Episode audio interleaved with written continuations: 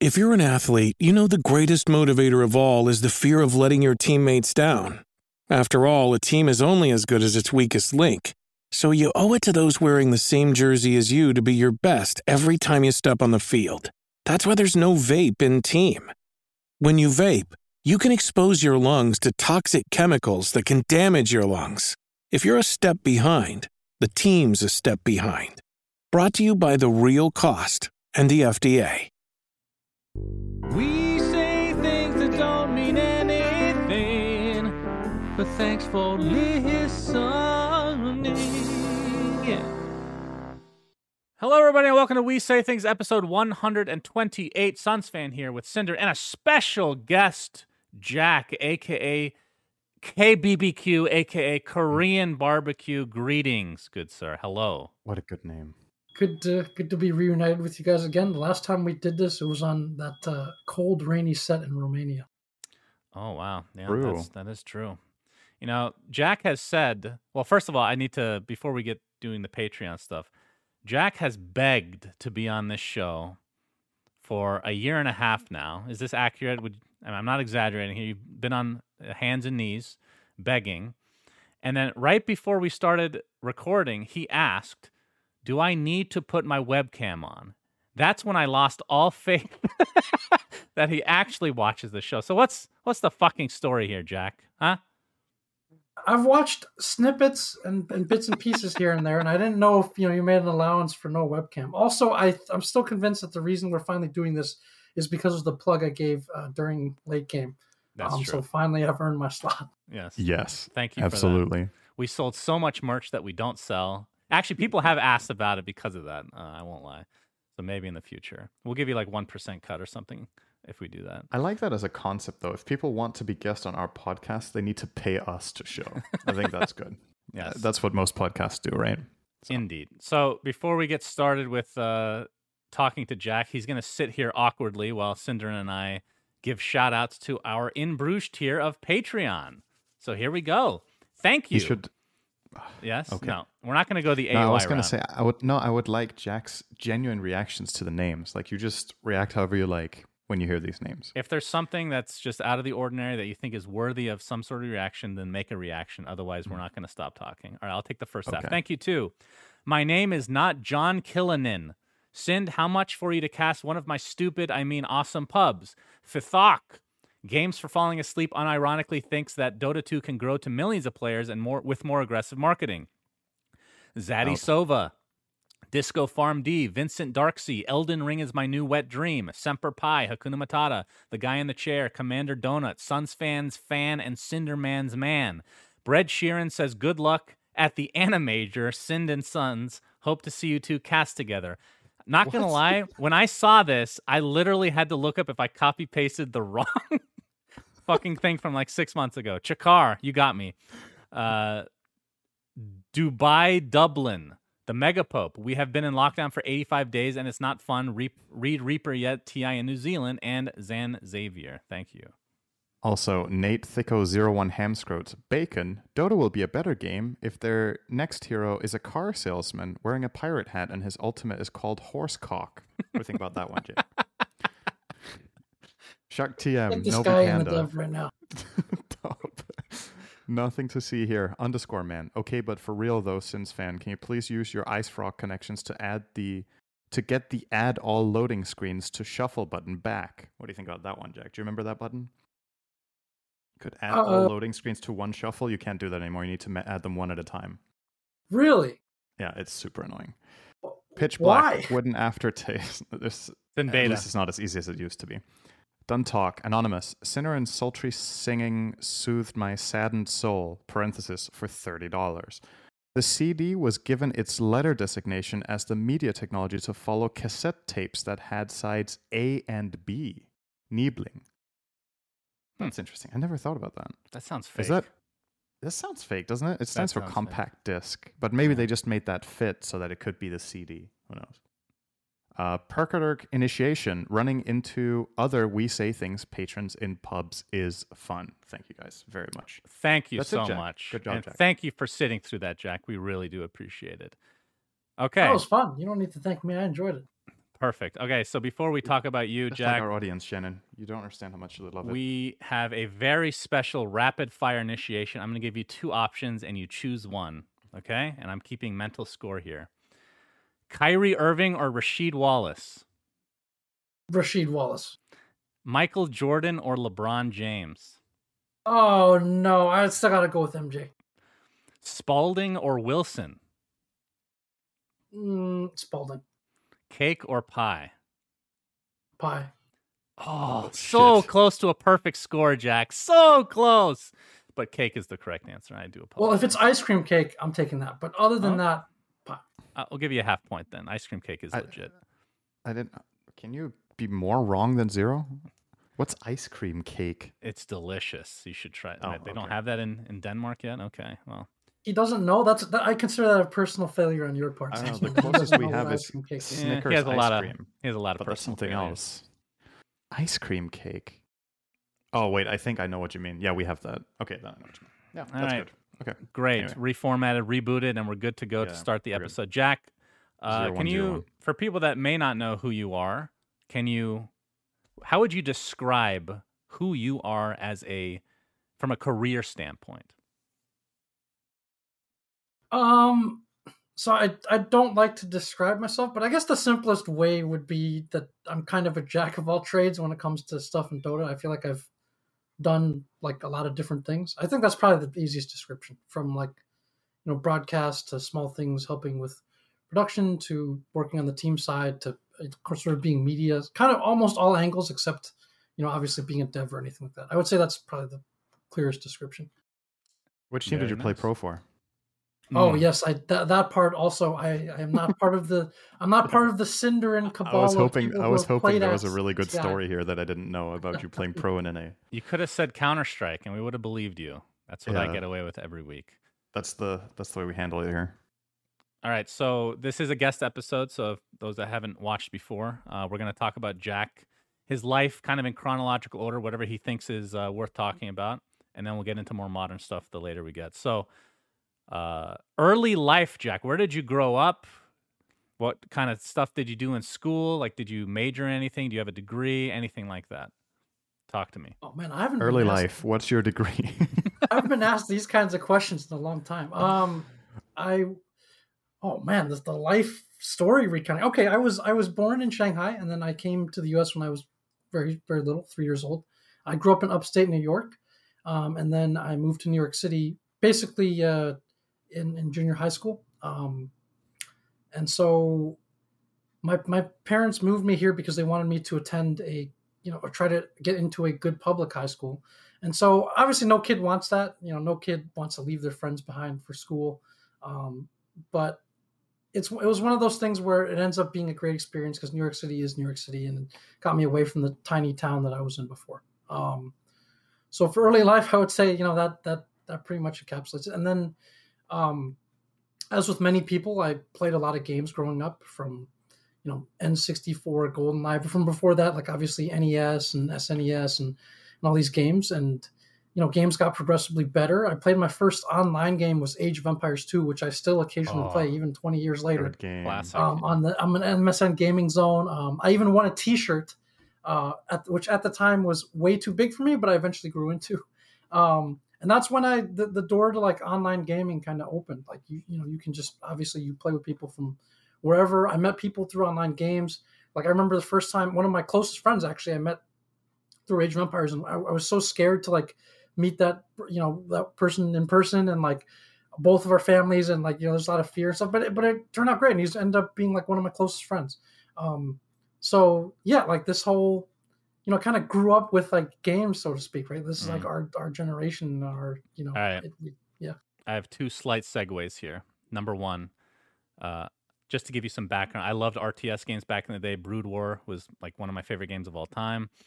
And this is Uh, about Jack, not you. AoE 2 was a classic. What do you think of AoE 4? Because my perspective is I think I'm just over like slow paced RTS games. Like if StarCraft I can watch. I think StarCraft is still enjoyable, but AoE 4 I don't understand why people are excited about it. What are your thoughts? I actually, so I haven't really played much of anything lately, so I haven't had a chance to play AoE 4. I think so in the sense like the, the the blizzard rts games were a lot faster paced and like the resource gathering was much more simplified like there's usually like two resources right Yeah. um and then the, obviously warcraft became like a tactical rts so what you're talking about with this like slow build up into huge armies like that's not really a thing anymore but i think the what aoe has done really well is like in general is add this replayability to it because of all the civs. they're like slightly different and also the random map generation instead of the set map seeds that you had in Warcraft. So I think those elements add a ton of replayability, and they make like those big team games really fun because you just see like different, you know, Mm. unique units or whatever every game. So for those reasons, I didn't like Age Three because I didn't like the, the sort of card system. And Age of Mythology, I think, was a hidden gem that doesn't get talked about enough. That, That was like game really was so good. good. Yeah, and Oh, it was like this. It was like this great balance because you could age up in like a few minutes um, instead of the, the super slow buildup of like AOE two, right? Where like you're not even fighting usually until like you know feudal or late dark age, and that's like ten minutes into the game. So, um, that's that's always been the appeal of the Age series. There's just like this endless replayability, and you have these really I'm cool map concepts. You you have these uh really cool. Oh wow, it really is. Living in New really York cool, City, uh, classic. yeah. you have these uh, cool map concepts like land nomad. Um, I'm not sure if you're familiar, where you just like start off with like scattered villagers and you have to pick a place to build. Um, like cool concepts like that that are like you know Mhm. really good in RTSs. Okay. Uh, even more of a segue. Uh, basketball. I don't have this on the list of things that I said we'd talk about. Of course, we have to. How did you get into yeah, it? we absolutely have what to. What's your fandom exactly? I I kind of know the the answer to this, but go ahead. Sure. Um, so in in upstate, I remember one of my earliest memories, I guess, from there is uh, you know, my my dad like worked like all day and night almost to like set up this basketball hoop, and you know, I played a lot with my neighbors, played on sort of the obviously like little kiddie school teams at the time. Um, I always just loved it, and that was the era of like I would say the golden age of basketball. Like you had the the Knicks were good, you had those like the, the Bulls, obviously, um, the Dynasty Bulls. It was just like a great time to play and watch basketball. You know, just the NBC, NBA and NBC theme coming up um, Oh, every Sunday was yeah, you know what I'm talking about. It was Ah. super hype. I I Um, still literally I will have dreams of that song. Bob Costas is a god as well. Like I wish the fact that we have to put up with fucking Mark Jackson ABC finals. Like what the fuck, dude? Garbage. Can't fucking believe it. Garbage commentating.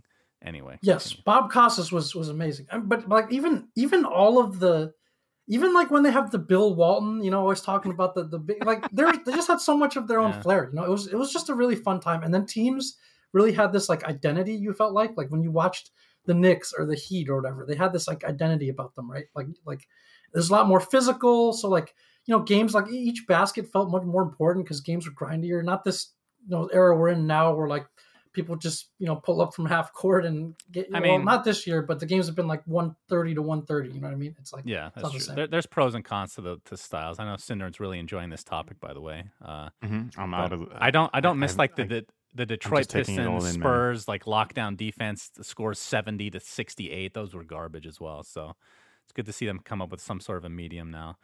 Um, I was going to ask you another NBA question, but maybe we should move on to relevant uh things. But yeah, you don't like it- seeing Cinder and squirm uncomfortably in his seat? I legit. Oh, I would. good. I would be into doing an NBA podcast because I just love talking about it so much. Right. Um, Jack, this is how you're going to pay us back for getting on this podcast. is that you need to make another one with SUNSfan? that's right. That's right. There you go. Uh, Jack, I have a question. oh, Speaking of basketball, can it be Shannon, you NBA? won't believe this. Actually, a segue here. Hmm. You've got some trophies behind you. What is? What are those? Are they sports Um, related or Dota related? I don't think I don't think any of them's from basketball. I did play like you know some of these like tournaments like in the city, like usually with my friends and stuff. Um, but I think those are all from like probably like chess or something. I also used to play that a lot as a kid. cool. Um, I mean, I Let's talk wasn't about like that instead of basketball. I, I wasn't I wasn't like super good or anything, but I you know played at like local clubs and entered these competitions Cool. and stuff like that. Um, I also I also like there was also a discovery that I was not a land player, I guess so to speak, because uh, there was a tournament. There was like a rapid chess tournament in ninth grade that I went to in Central Park, and I ended up like scrimming against the people who eventually won or did really well, and I did great in scrims. But when the tournament actually happened, I didn't do so well. So that was my first experience of like you know, Hmm. got to bring it on land when it counts. Oh, firsthand experience then. I mean, I think that stuff translates directly, uh, which I guess we'll talk about in a few minutes with you're managing and whatnot. I do want one last note before we move on, though. I remember we played basketball together, Shanghai Oh my God. Major, oh, and Oh. I was very. First of all, I am so out of sh- like I I played one game and I didn't play the rest of the week because I was just so fucking fat and out of shape and disgusting. But you were so good. You have like this killer crossover. I think I told you this. You reminded me like your game style was similar to Baron Davis. Would you agree with that assessment? I would, yeah. it's it's probably a good comparison. You know, he's also a bit a bit round. He's also kind of you know like yeah, I would say I would say there's a decent comparison there. But like same same with you. Like you know, if you don't play for a while over the years, we're just just huffing and puffing, We can barely get up and Dude, down. I get tired just like warming up to play the game itself. I Like, say watching. yeah, watching just makes my heart palpitate a lot of the time. Okay, anyway, moving on. Uh, all right, how did you get into Dota? Let's start with that. Um, so actually, uh, my my friend uh, Maurice, who I was telling you about, who I met through Age Two, um, we played Warcraft three together, and at some point he was like, "Hey, you should try out this cool game called Dota," and I was like, "Ah, nah, like you know that looks like too much work. There's there's like eight heroes at the time or something." I was like, "Ah, that looks like too much. I'm just gonna keep playing Warcraft three ladder." And then I think like a year or two later, um, I finally like played, and I was like, "Wow, this game's you know this game's freaking awesome." So this was back in 2005, 2006. Uh, I don't know if people. I mean, it's going to take some crusty old players to remember this, but there was a an in-house league just called IHL. The original Oh IHL. yes, that's the only one I remember. Literally the only one I remember. Yeah, and it was the guy. It was the, that guy named Ucross ran it, and this is this league had like all the you know like like the old school player like Fear, uh, Dog Kaiser, uh, Merlini, obviously like those JMC guys. Like it was it was it was a really fun time just like playing those in-house games, and they had these two really cool modes back then they played frequently. Which obviously one being ARDM, and the other was called um, AR Same Hero. Oh, you know, Right. sorry. There was two, that. yeah, that was that was the ones where it was like really funny because like you'd get all Banes and like nobody knew which Bane was which. Um, the the other mode that was I thought was really cool that we haven't seen is ARMM, um, where both teams have the same heroes, but you know depending on like the skill of like where you want to lane them, things like that. There's like it's mirror heroes, but how you deploy them and how you want Right. to distribute the resources is different. Hmm. Um, so I mean, yeah, Dota was just was just super fun and and like obviously there's just so much variety to it, and that's kind of when I would say the addiction began. You know, like Dota's just endlessly replayable game. It's always changing. Um, a lot of like a lot of my gamer friends who I know to this day, we, we'd play it together. We'd get in those in-house leagues together. Some leagues, I don't know if you remember, like DXD on US West had like a lot of flair to them. Just like just like all the sort of flaming and all the all the wit and and you know salt that went into that. It was just it was just fun. And uh that's kind of when the like I said, that's when the addiction began. Did you play HoN at all? A little bit. Um, so what I didn't like about HoN is I don't know if you remember, but at the time they had like a player skill rating, right? And then when you get into a lobby, they like give you like the balance of like the player skill ratings. Mhm. And then I found what was really annoying to me is like if you had like a 5149 or 5248, the like other team would like refuse to play or like demand. And then like this to me was just like super annoying. It was like, come on, like does everything like either have to be in your favor or be just play the, the damn game, you know? So I think after that I'd never I didn't I just went back to Dota and this was the era of like Dota Cash and THR. I don't remember these things, but this is all THR, like yeah. ancient. Yeah. I mean, you had to use an external program to be able to bind your mouse buttons or use uh, or bind your items, right, to hotkeys, I believe. Or three hotkey. You, you had to use Dota keys or whatever. And this was also around the time when like I really played a lot and I was like, hey, maybe, you know, can I actually get better at this game? And I remember so we qualified for this lowly league. He was a pro. I told you. dude. I don't think it was Sivo, but it was like it was like Sivo or something like that. So like so we made like the pro league because we won like the opens in NA, right? And then one game we played against uh we played against EG, and I think this was this at time was like the it was something like like WTF mate, demon, fear, like something like that. And I remember one of their players wasn't there. Like they literally couldn't make I I think it was Demon. He like couldn't make the match. Of course, that's So we played them four on five, and they still beat us. and then I think that's when the light sort of came out. I was like, okay, like we're we're not good any good at this game. I Like, mean, you get more gold and XP four v five. I mean, it's not that crazy. I've lost a lot of those games in the past. You know, somebody abandons early on. Sometimes it's easier depending on the lineup.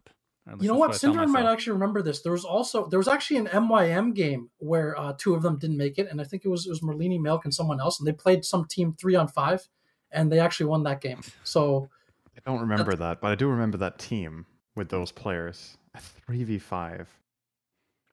Man, this... NA must have been really bad at Dota. Huh? well, well, MYM was not was not playing in NA. This is you know this is obviously that was the um Oh, they, they came to a land actually. The first land I went to was in Chicago. It was called Fire and Ice. I think it was 2006. Oh, I remember that name too. Yeah, yeah. MYM uh, uh, came to that. They land. won that land, didn't they? Yeah, they did. They did. They um. Yeah. But one of the cool stories from that land is, I think it was, was it Complexity or something? There was an, there's a team that came in second place in like the normal portion of land, but they said, "Hey, like I bet we could take you an ARDM. Let's play ARDM for money." It was like 200 bucks or something, which at the time was like, "Damn, that's." you know, you're balling. Uh, and then they they won the ARDM match. So like that was one of those cool things about that land. I remember again being there with my friend. Our team was called like TRNS or something, and it was it was just fun. It was fun to like, you know, know like all these Dota people and actually like getting together online. Like that that was great. So hundred bucks. That might have been the second place prize money, basically. yeah, could have been. yeah, pretty much. Um, so Dota two comes out. Do you make the switch right away? Um, I was a bit busier with like school and stuff at the time, but yeah, eventually, like, I still remember the sort of grainy footage and like the limited hero pool and like mm. people picking anti mage every game, myself included, stuff like that. I still remember those days. Oh yeah. god, early Dota two hero pool. it was like Riki and anti mage. Those that was like the carry pool. I think the point. most banned heroes of TI one were AM and Spectre. They were like every game, and there was one team that didn't pick them, and that was Navi, and they were just pushing everyone and winning. Yeah because they were just so much better. But that pool so, was... correct me, correct me where I'm wrong here. Is the first thing that you did as a quote unquote talent the podcast Defense of the Patience? Is that the first thing you did? Uh, yeah. Um, because I remember pretty, pretty I. What did you name that based on? Uh, so I I wasn't the one who like founded the whole like podcast or whatever. It's just that I I talked to him some because I used to do at the time I was like just sort of randomly writing articles. So like, you know, I wrote one on NA Dota comparing basketball with Dota. I wrote Hell like, yeah. I wrote actually for for EG briefly. I was like writing stuff with um just like about like their team like recap and stuff. And that's where I met like a lot of people that were in the scene later, like uh like Conrad and stuff. So I first met him. Mm. Um and then I think at some point I just I got in touch with these podcast people and I was like, hey, I'd like to do, you know, maybe like try one of these shows and maybe have it more be more about the pro scene and try to get people. And I remember I think it was like uh, we got like Ali on one of the shows because he loves to talk about stuff and like so it, it was it was fun and uh, it was just I was just really curious about professional teams and like you know how they did stuff and and like I just fascinated with the competition aspect of things.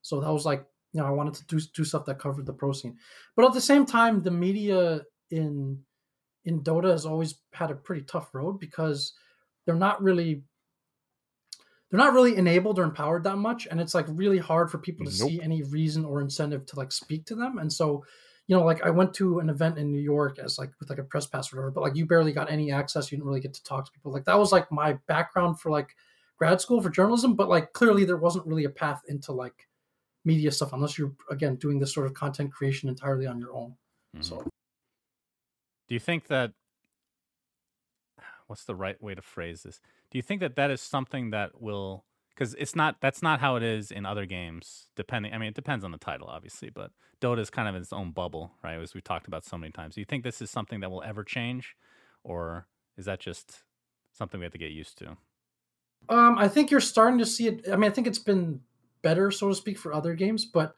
if you look at like traditional sports and like the sports media, it, it kind of grew out of this like symbiotic relationship, right? Like like they're covering the games at the same time they're helping to promote and grow the games. And that's how it is today. It's like you have all this 24/7 sports media coverage that helps to grow the game and keep people interested and it's like a, it's a symbiotic relationship. But in Dota that hasn't that doesn't really exist because there isn't really much value placed on like the promotional aspect of it and then again players and teams have like no incentive in the age of social media to talk to anybody else to give them your stories when they can misrepresent you when they you know maybe don't do it as well. If you don't have mm-hmm. people who are professional about it why not just go and do it yourself um, or hold on to the value of it yourself? That's in that's a social media thing in general. When you can you know one tweet or one instagram post away from promoting yourself why would you let somebody get all this access and time and attention doing it instead?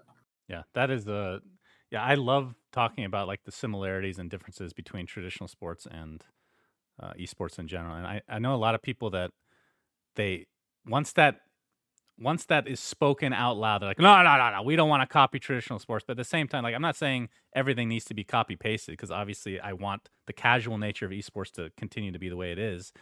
But there's a lot of stuff that it's like looking into your future. It's like, do you not want to see like clearly this and this are very similar and if you go back in time and look at what traditional sports did and how that grew, you could literally just skip steps and do that. But people are just so fucking stubborn, you know? Really bothersome. It also seems like players don't necessarily understand the inherent value of having a brand because they're not going to play forever, right? Like uh, being you can get, I guess, kind of far by just being a superstar, but for a lot of players, that doesn't necessarily happen. And then having that media side could get you like side gigs or maybe something you could transition into when you do retire. Uh, especially some of these players, you know, quit their education. Maybe they finish high school and that's it. They don't have like uh, any sort of, of degree. So uh, when Dota's over, that's that's been a path for some people, right? Like getting into you know team management or um, joining an org in some sort of capacity or you know becoming talent or whatever it is uh, if you don't have that training and that presence you don't really have any like stock in that regard right? Um, and for a lot of players that's all it is. And i mean peace be with that a lot of players only want that. They only want to play and they don't care about the other stuff. But i think some players miss out not knowing what it is they could have. Um, and you're seeing a lot of players actually kind of discover that about themselves when they get into streaming right?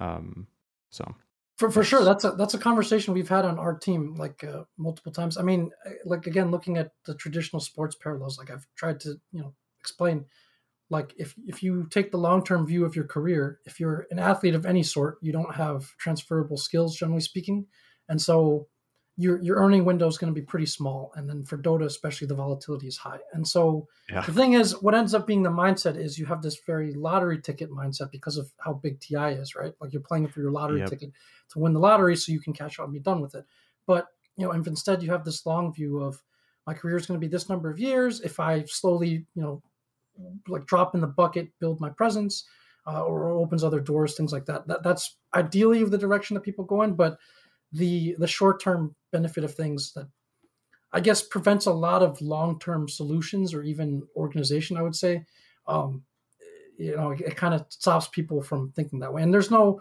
there's no excuse for it, but it's just a harder thing to to build. Right. Um, yeah. the I'm thing sure. you just said about lottery ticket, uh, I just want to follow up on that because I okay, let's do a little thought experiment. I'm really curious what you think about this because you know a lot of the aspects of the game, right? You get $50 million right now and you get to run the next DPC season and TI. How do you distribute the prize money? Like, what are you going to do? If you had total control, what would you do with 50 um, mil? I mean, I've, I've personally uh, sort of spoken out or written about this or whatever. I've been favored of a, of a long time, but I think you want you want everything to matter as much as possible. I think if your TI is, again, you know, if your TI is 20 million, it's still TI. It's still the most prestigious tournament. It's still like a huge feather in everyone's cap. It's still a career maker. Um, and yet, like the rest of the season has a lot more consequences and matters. I think if you go back to the first DPC season, which obviously had its own set of problems, um, we had so much Dota. It was like every weekend there was like qualifiers, you know, and then like there's this fear of burnout and oversaturation and all that. But one of the things that did was um, the top teams then can't they can't have every slice of the pie, right? And so right. that creates opportunities for like those are where the opportunities come in for tier one, tier two teams to go to get lands, get to land experience, win stuff. Um, and yet I don't think I don't know what the numbers would be, but like I don't think there was that much fatigue because people who like like Dota, like the regions, whatever, like they're still watching. They're still tuning in to watch. Like every if there's games every weekend, every other weekend, they're still involved in the scene. Um, and then again, TI is still TI. It's still a life changing amount of money and a life changing event but other things matter and capture your attention throughout the year. This is what people are talking about with the old major system.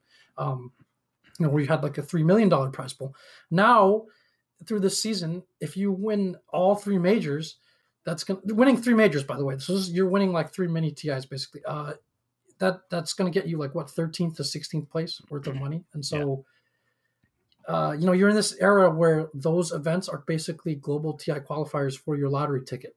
Um, I think, obviously, some things have gone in the right direction, but I think if you want a scene that's like that's like healthy. It has a lot of exposure year round and has opportunities and upside for people.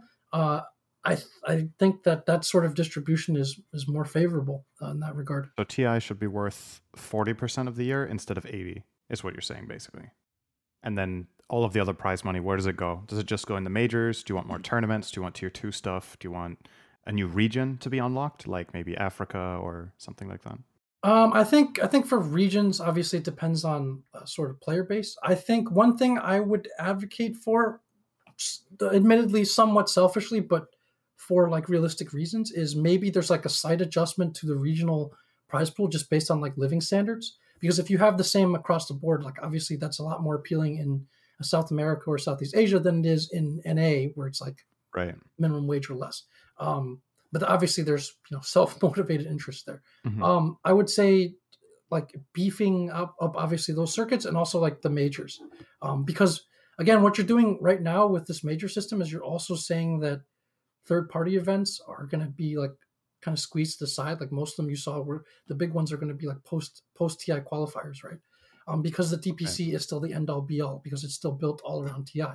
So if that's the case, then you're giving people more of a chance to earn and to like do well like at these majors. It just reduces the risk for teams and players um, versus this like literally you won't know if your year is successful or an abysmal failure until TI, and that's Right. that's pretty high I think the, volatility. the lottery ticket terminology is actually quite fitting because it has a negative connotation towards it, right? And that's not something I've heard anybody use to describe TI, but it's kind of true Uh because it's all like one week of you're just playing better than you have the rest of the year. Maybe you're not actually that good. You can fluke your way to like a really good position. Like we fluked to second at TI for God's sake with DC. Um, and something that we've Cinder and I have brought up before is if the whole idea is trying to break the record every year, that's fine if that's actually what is like really important for Valve, but then just cap it for a thousand dollars more than last year, and then the surplus goes towards the rest of the year for DPC, which maybe the first year wouldn't be that much, but if you're going to continue to like milk the community for all this money, then you might as well distribute it accordingly at a certain point. I, right? I think we also agree, Shannon, that to an extent, TI's size is, or well, the size of the prize pool is something that Valve is largely in control of. I think we both agree that if they wanted to, they could make another 10 million on that prize pool. Um, probably, right? They could put mm-hmm. in more stuff that is appealing to people. I don't think they like go to the absolute limit of their potential in terms of creativity or whatnot, or using their workforce to make the TI compendium as appealing and as crazy as possible. the reason there's for that is because they have they to do it. up it the next year. That's the reason. Exactly. That's the problem. But you like you could imagine if they wanted to go that extra distance for the the DPC, for example, like you said, just beat the prize pool or whatever. But I also feel like from a standpoint of like why does the story have to be that TI has the biggest prize pool? Why can't it be the Dota 2 season has the biggest prize pool? Why can't that be the goal instead? Um is that because it got beat by Fortnite? They had like that season with was it 100 million across the entire year or whatever it was for that. Um I seem to remember there was like this insane Fortnite season at Yeah, one point. it's divided by God knows how many tournaments, right? So yeah, Of course, yeah. Um, so, but yeah, we've we've talked this to death on this podcast. I know you don't watch our podcast, Jack, and that's fine. um, but uh, but yeah, we're I think we're very much in the in the same boat here. All right, I we- think honestly, everyone we talk to seems to agree about this. except Valve. Every player we've talked to, the Except the talent we've people who matter. to, um, yeah, it's okay, we we did this seems to skip ahead a little bit, so let's backtrack slightly, and we'll continue to talk about this stuff. But uh, so you went from the podcast defense of the defense of the patients to translation. You did a lot of translations for tournament. This was before you were talent, and then it kind of turned into you being talent. But talk about the translation uh, jobs that you got early on. How were those? Um, I so I live in New York, and there was ESL One New York. The first one I went to like as press or whatever. The second one, um, basically, they needed a translator. I think someone else, I forget who was who else was like wasn't available. So, um, I you know I had an opportunity to do it, and it was it was uh it was fun. I remember the first time I did like a live tra- I think it was with Agressif on stage, and I actually I've gone back and watched the video of this, but I was nervous and like I asked him a bunch of stuff like kind of quick fire and like a translated, and then he he like didn't understand what I was saying, so I actually looked at the crowd and he was like, "What?" He said, "What?" And then like the crowd started laughing, and I remember being there. Like at first, I was like, "Oh crap!" I just I really you know messed that one up. But then I also felt like, okay, I made a pretty big you know mistake, and the world didn't end. I'm still here, so why not? Let's just keep going. So um, that was just really exhilarating and, and cool for me because I never really did much public speaking and stuff, and it you know it was like it took some of the pressure off. It's like okay, I can mess up and uh, of course, that was nowhere near the biggest foul up that I had, like doing translation. But that's basically how it started. And then um, through that, um, I got to know uh, some people, obviously, who were working in the scene. And that's when uh, I, I only don't name them or credit them because I'm not sure if they want to be publicly exposed. Uh, but um, I went to Toronto uh, to shoot the Eternal Envy uh, documentary to help translate for that, basically. And then that's when, after that, I got invited to the Frankfurt Major. And um, that's basically you know, that's that's when it, the ball started getting rolling. So, all right, before we get to the talent stuff, for translation, I, you said you were born in China but moved to New York like pretty early in your life. I'm guessing your parents spoke a lot of Chinese in your household, or did you also go to school for that in addition? Um, a little bit. I think. Uh, so I went to China for school for a few very short, like semesters. Like I went for mm. one semester in third grade. I went for another semester after high school before college, and what those did was they gave me like a bit of a like like linguistic foundation. Hmm. Um, like if you can you know lay the foundation and you come back later, like it, it comes back a little bit quicker. But my Chinese was honestly like it's never been that great, and for Dota especially, like I had to put in like a lot of time and like I had to like study and learn a lot from like commentators and stuff too to like get all the terminology down because there's so many like shorthand names for heroes and I remember just having like a notebook with this stuff like written down and kind of you know, repeating it to myself. Um, What's the and weirdest? There's, there's so many memes hero and stuff. name that they use over there. Uh, hmm, off the top of my head, I can't think of stuff that's super weird, but there's just like there's just like funny ones, like uh, like you know, Underlord's just like big butt. Uh, there's there's just these like there's just you know, I, I I'll try to think of think of like a good one, but they've I think I like read that. the other day that they called Dawnbreaker Sun Mommy, literally. That that's the Chinese really? translation. Is that true? If they're going to use big butt for Underlord, you got to talk about her uh, thighs. My goodness. Yeah. have to be body specific, I guess. Uh, Big Mama. There's there's uh yeah there's some some pretty cool ones. Uh, um, I'm curious. So, I think uh, this is just anecdotal, by the way, but my impression when I see interviews and I see the community response is that I see the most negativity about translations from b- between English and Chinese when that's done at events. I think people are most critical about those. Um, is it just ex- exceptionally difficult to translate between those two languages compared to say like the Spanish-speaking countries or the Russian-speaking countries? Um, or or why do you think that is? Or do you think it's because the community is just more vocal about the translations and the, the Chinese scene has a lot of pride in that? That's a good question. I'm, I'm really glad you brought that up because I've never really talked about this publicly. Um, I think one for sure there's a there's a big like Chinese speaking community and a lot of times like I mean you know how like Reddit or, or forums mm-hmm. go like they can be very critical about like micro things. Um, I think it's hard in the sense that the sort of cadence and grammatical structure of the languages is different. So like you can so when you're when you're translating you don't just take like the send the words and stuff. You have to like kind of reverse the structure and re- rephrase things so it sounds like it makes more sense. Um i think the other thing that people kind of don't realize is you can't really just go and get a normal translator and expect them to do it well because they're not going to know any of the terminology. Like this is like extremely specific terminology in dota especially like when players talk using slang for like each other for hero names like they call each other by nicknames. They don't like say the guy's id in like english or whatever most of the time. Um right. so you have to know who that is. You have to know if they refer to a hero that has like multiple names. You have to know like both the slang version and like the official version. Um if you're talking about items for instance there's like or skills there's like a there's like a slang version there's like like you have to know all of these things and just be able to get them. And then there just aren't that many people out there who can do this. And the other thing is nobody who can do this is like doing this like full time and practicing it because that's no Right. no not even remotely sustainable. It's like if you want to be a translator for this super niche, you know, like game, like you're gonna have to be doing other He said niche, things. Shannon. Don't. He's lived in NA. It's acceptable. Niche. um you have to be doing like other stuff or like you, you know you might not even be available because like you, you don't know when you're going to be hired and events don't really hire or most events don't really hire translators anymore so they either do it remotely obviously because of covid or they stop doing it on site or they just get a player who like speaks the language right? So it's not like there's like it's not like this is a career path or like you can have people do this. So you know try to understand they're not just going to pull somebody from nowhere to do it and the pool of qualified people is pretty small.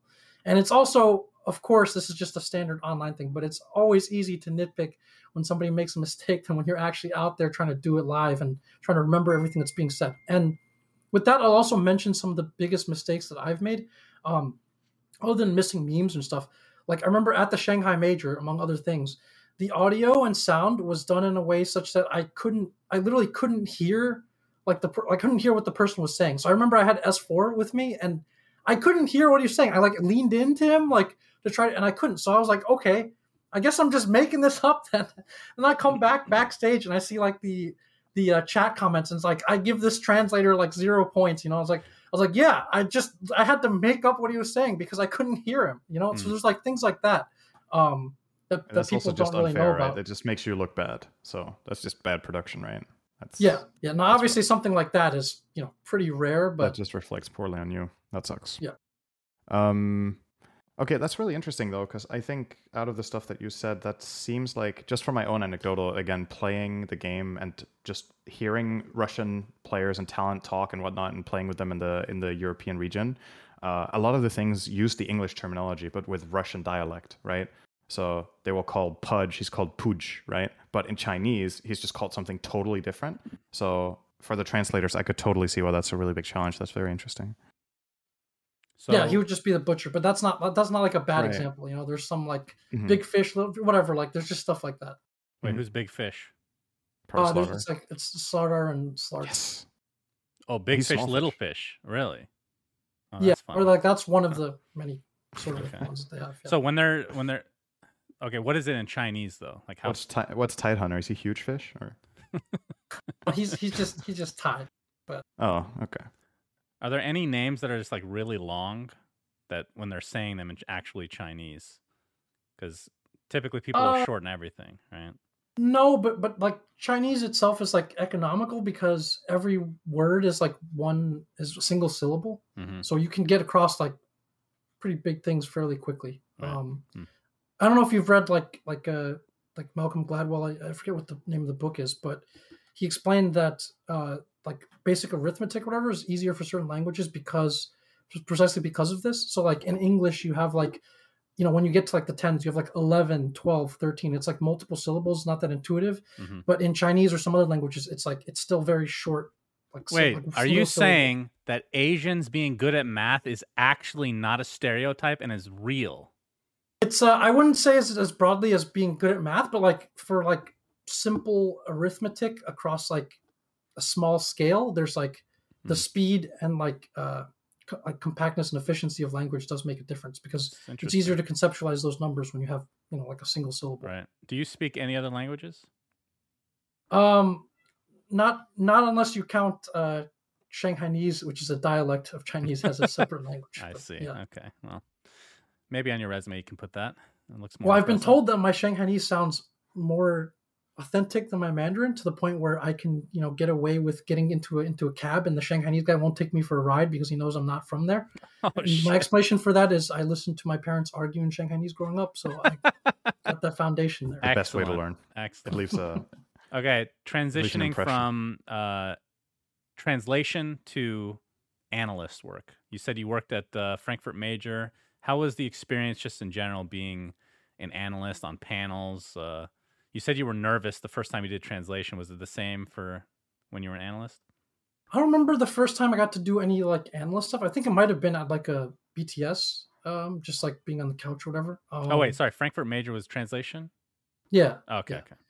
Um, or actually, no, it might have been on like the Chinese broadcast or something in like Manila. Like I remember, Mhm. like, like you know either asking or whatever like hey i can you know, talk a little bit about some of the western teams um They were like, damn, this guy's Shanghainese. it's uh it was uh it it was it was really fun obviously like i i kind of always wanted to do that so in, in some ways it was like a dream come true. Um and then but one of the things that you realize especially if you've if you've been out of the game for a bit i'm sure cinder like you can understand and relate to this is like you realize sometimes how little you really know of like the team's sort of, sort of internal thought processes and like what they actually think of stuff. Like you can do your best to bring your understanding to the game. You can do Mhm. your best to bring these sort of little factoids and like fun things um and points of discussion but in terms of like strategically what the teams actually think about stuff. Like if you're not either watching scrims or talking to them it's like really hard to get a sense of that. And i think that's that's one thing that's like again hard for like talent to do is like really keep their pulse on like what the pros are thinking and stuff. Obviously they have a high level some of the talent have a very high level understanding of the game which comes close to the the thought processes that you're seeing like at the professional level. But you know there's still like a pretty big gap there i would say just because some so many of this comes down to just like personal opinion or like what one team values over another um, it's Mhm. hard to get into their Right. heads from the outside and it can change really fast, right? There's a patch, and you've played, let's say you've played competitively in one patch, and you don't in the next, even within like two months. The framework of what people are working with and and what is emphasized and what happens with the development of the game can can change really quickly. So, yeah, I agree. I think if you want to really stay on top of the analyst game and basically talk about it to the same exact level as a pro player in terms of just the raw knowledge, I think you you have to play competitively yourself, or it's just not really possible. Um, and then it's obviously the the upside that I guess most talent or all talent really have over the pros is their ability to you know communicate the message. Right, a lot of pros may be super knowledgeable about the game, but maybe not so good on camera, or maybe not, not so good at putting things into words that a casual audience will understand, which is really challenging. Right. Um, but yeah, that's that's very true, and I, I think you know, I, I think what most analytical talent draw on, I don't know if you will agree with this, like it varies a lot how much pro Dota analytical talent watches. But so that means I think the strongest framework that you have is the highest level of public games that you play. Like, how do these players, what do you itemize? What heroes are popular? What combos are popular? Uh, how do people play the map? But obviously, it is different on a pro level, but that's still like, that's a good framework. And then you try to combine that with what you see in the pro games. Yeah, for sure. Because I mean, one of the fundamental things there is like obviously more for some regions than others is like laning, right? So like if you Mhm. play at a high level, you can you kind of see like what the meta lanes are, what wrinkles maybe people are throwing in, like what matchups make sense, and then so in the draft you have an idea of why the, something's being picked or what's being thrown in there. And then obviously high level pub games, you're going to see like some quirky stuff from time to time. You're like, oh, I saw this idea from like a pub, or I saw someone try this in a pub, and so you know like it makes sense in the game. So yeah, for sure. Like obviously the people who are high level players and have that understanding, you know, I would say are uh, probably have an easier time keeping their pulse on what's going on. Any noteworthy tournaments that you remember being an analyst? Cough. Captain's draft. Cough. That was fun. That was it was cold, but it was it was fun. It was just again, it was great to just have it. Was that the last? No, it was. I was going to say, was that the last event in North America that had a live audience? Yes. Um, what else has there been? well, I, the one of the summits had like a small one, but it wasn't like an open venue. Doesn't count. Okay, all right, all right. Well, well you it know was what? us, Jack. It well, was. it was It was gonna be the Shannon and Nikki, ESL but- major before COVID, right? Like right when COVID oh shit! hit. I forgot. Yeah. That was Yeah, it was like two meant to days have a major before in the European Oh my got- god! got- I got, totally uh, forgot that. And uh, Oh. so talent work, you liked it, but not enough to stick around. Probably because you hated certain individuals, uh, like us two, since you pretended to watch our podcast, which is very evident now, Jack. Um, you moved He's on clout to only. managing slash directing Dota 2 teams. So I believe the first one was VGJ Storm, right? With Jeremy Lin. I need to hear all about this. How that happened. How did you get in contact Ugh, with him? Well, it was a good 20 minutes without basketball. It's intertwined this time, all right? So I'll actually I'll actually follow up with the previous question. So the uh, one of the most more memorable experiences as talent was actually the right before that. It was uh, TI seven. Um, basically because of uh, Chinese visa issues, um, I was kind of thrown in the deep end of like I had to host the group stage in Chinese, which was like terrifying for me, Mhm. kind of because my Chinese again is it's not that good, and then it's like a like I, I, it obviously wasn't good enough to cast, but they needed all hands on deck for the casters. So I actually, you know, had to become the group stage host, and it was it was probably a little messy, but it was really fun. But um, I think it kind of got me thinking about um, as talent, like, do I want to continue in this direction? Um, it it was always really fun, but then I would feel I feel felt like there was like something missing there that like wasn't quite as fulfilling, and that was kind of the team and competitive aspect of things. Um, like as talent, um, I mean, I'm, I'm sure you guys have like talked about this or thought about it, but uh, sometimes like the path of upwardness or growth isn't that clear. Um, you're not always getting clear feedback on things. There isn't clearly like a sense of either like stability or growth. Um, and a lot of things are just like kind of murky or nebulous, and like you're very much at the mercy of like you know like just various other things that are going on. So that Reddit part I threads. didn't really like. Oh. Yes, yes. Like that part I didn't really like as much, and also like when I through the process of hosting like that group stage, I was kind of like, oh, do I want to become like do I want to go in the direction of becoming like a host? And then I I kind of didn't didn't really want to do that. And then what really interested me was again the team side of things, the pro team side of things, which I hadn't really seen or experienced up close.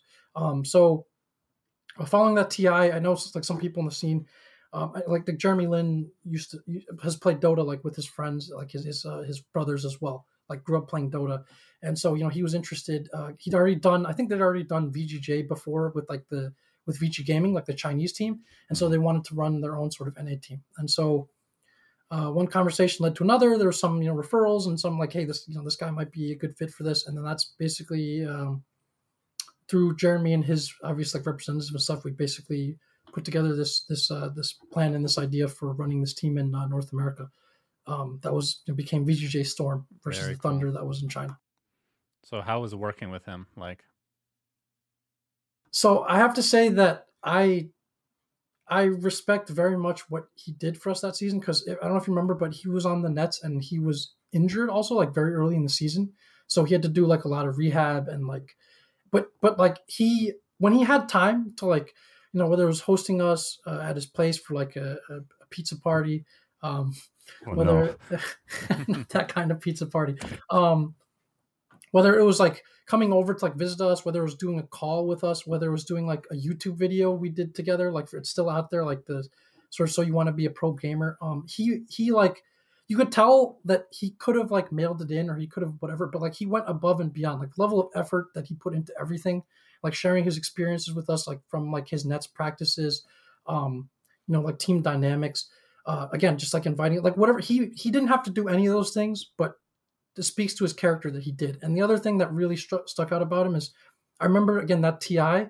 Um, I was originally going to translate for him because he was getting a lot of questions from Chinese media, and his Chinese originally wasn't that good, but I think within like a span of a year or something, it became like pretty damn good where he could like field those interview questions himself. I didn't have to do anything at that TI. So that kind of speaks to like the character and the work ethic that he had and then it, it's one of those things where it's like it's uplifting because it's like it's not a surprise like this guy made the nba against all odds. And you know these are like elite professional athletes. And it's not a surprise that some of them are where they are because they have this tremendous self-discipline strength of character. And those are things that we certainly learned a bit from him. That's something that i've always wanted to help impart into like players and, and people that we have. I, I think that you know better people make better players.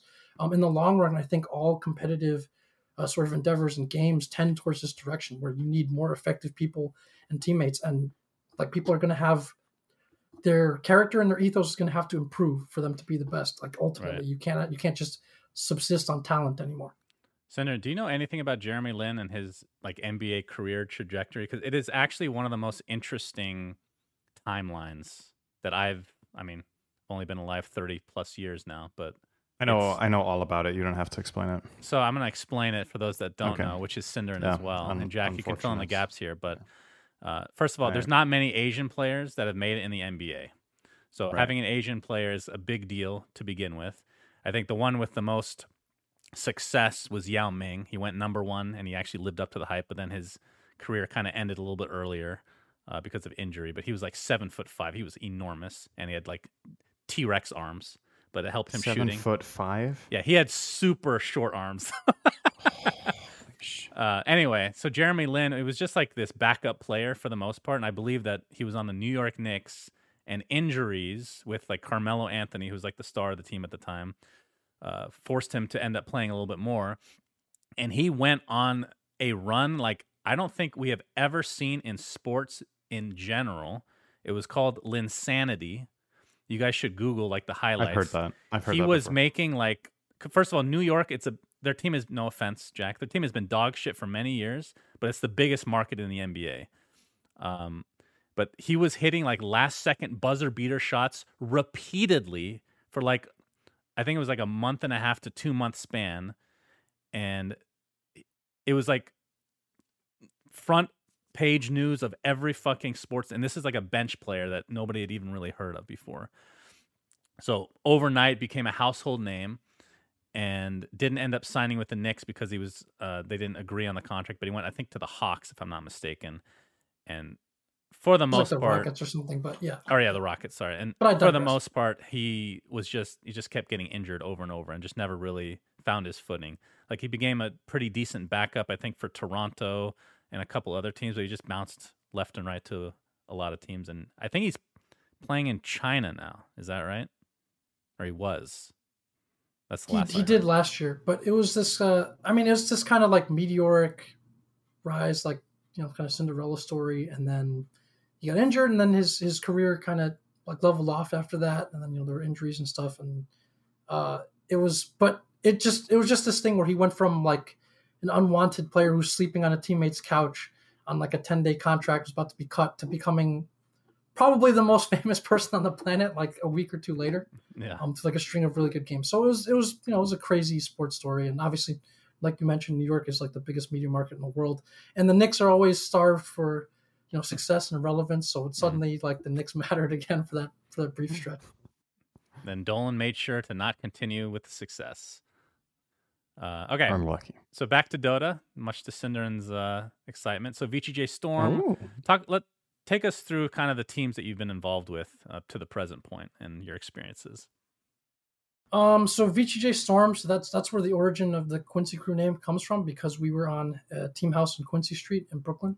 Mhm. Um, that was that was probably the most interesting year by far because we went through, you know, like we had everyone from like Ritsu to to BSJ and Monkeys on our roster. Um, we went through a couple Ritsu. of different, Mm. yeah, we went through um I mean, at the beginning, there was already like a roster signed before I came aboard, but you know, it became this thing of like, can you know, like Ritsu, I think left with like we qualified for a tournament and he left like a week later to like go to like another team or something like that. Yeah, sounds Um, like him. Yep. There was it was it was a lot of learning about sort of what you can and, and cannot do, like the, the actual internal dynamics of a team, you know, how you can potentially influence things, how you can try to empower and enable people. Um, obviously conflict resolution. It was just it was just like a, like everything from doing all the small stuff that you would have to do to just like how to deal with people in a team and you know how to try to get the most out of them and try to manage some of the many issues that come up. It was really interesting, and we went through. Um, we ultimately like basically had to drop that team.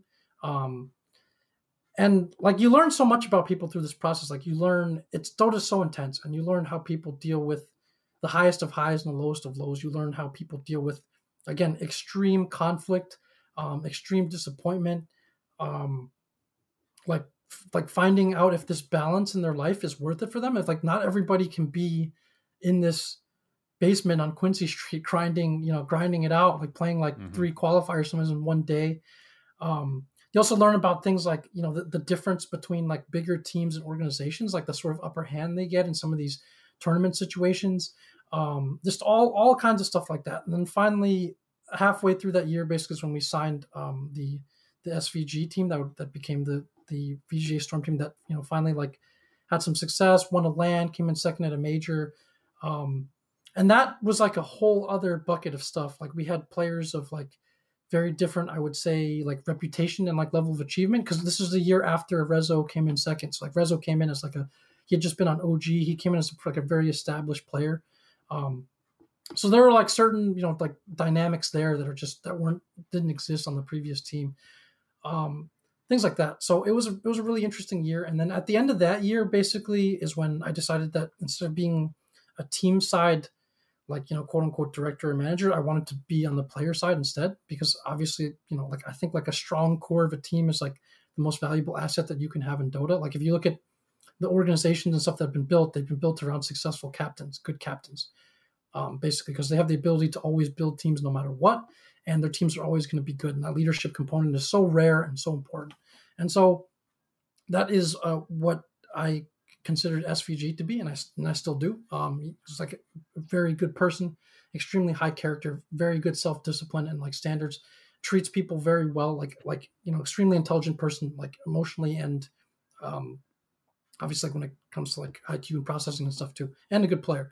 So that's when I decided, hey, I, you know, I'm going to work on the team side because the, the player, the or sorry, the player side because the team side is so volatile and like, despite that year with like the big changes, we were not really able to be to keep our head above water. Like just very almost nobody in Dota is.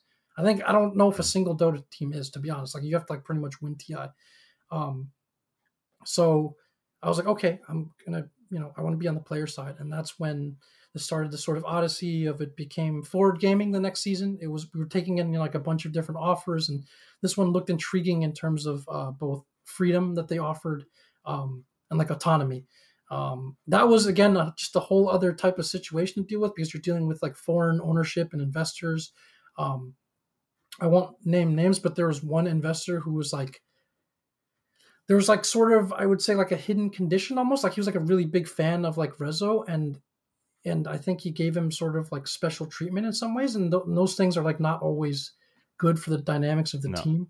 Mm. Um, so there's there's like there are things like that to deal with. Um, I feel like I don't know. I, I feel like I I might want to stop here and see if there's you know like I might have missed run over some stuff, but yeah, that, that was basically a totally different year. Um, expectations were very high for us, so that was a factor that we had to deal with all of a sudden, like from a team that nobody expected anything of to this team that oh you you know you removed Sneyking and you got Universe like one of the most accomplished players of all time, so your roster should be like a stone cold like top six, top eight type of team.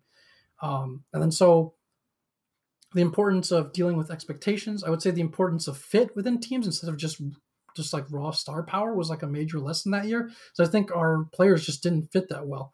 Um, and you know things like that like dealing with like again just being in in the spotlight having things expected of you and then just how thin the margins are sometimes like so often you're literally one or two games away from a tournament being considered a successful or acceptable run to like everybody's in their room and you're ready to disband and mm-hmm. you know like I, am sure Synderen like uh, understands this like no the margins no, are so thin they're quite thick for Synderen let's be real uh, by the way I backtracking a bit I completely agree on SVG known as LOA now what does LOA stand for by the way is that public knowledge yet I see. I almost feel like because he's not playing now, I almost feel like this is like in bounds. But I'm I'm gonna respect it and just you know I'm I'm still not gonna. If you if you guess it, you guess. It. I actually successfully guessed it, not to toot my own horn, um, but you know, it's. I'm not gonna reveal it hmm. publicly. Okay, okay. Is Leader he... of America.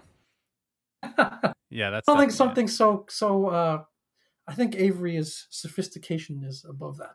Is he taking a break or what? What's the deal? Um, he's exploring some some other options. I don't think he's going to play um in the short term. I don't. I don't think. I think he might not play again. But then again, that's what we thought when he when he retired too. So right. Lighthouse of Avarice. So, uh, so a little bit more highfalutin, but not quite.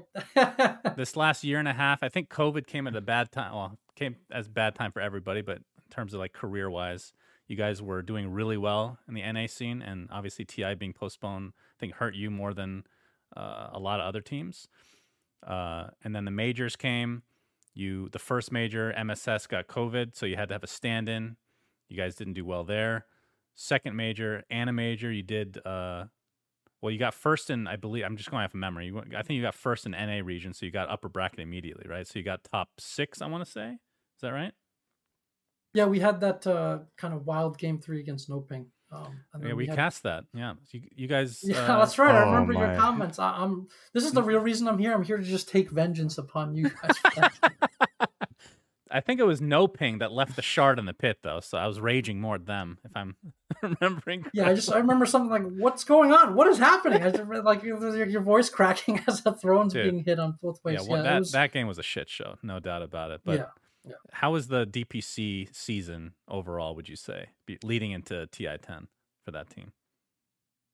Um, I mean, I'd say obviously other other than the whole you know not having Mojo for Singapore and uh, that I'd say I'd say it was pretty good. Obviously, like it was such a big deal for us to, uh, you know, people turned down offers to continue grinding through COVID and stay together, and people had other options. And it was beating EG in both the seasons was like, you know, like a major like amount of validation and proof of concept for us because mm-hmm.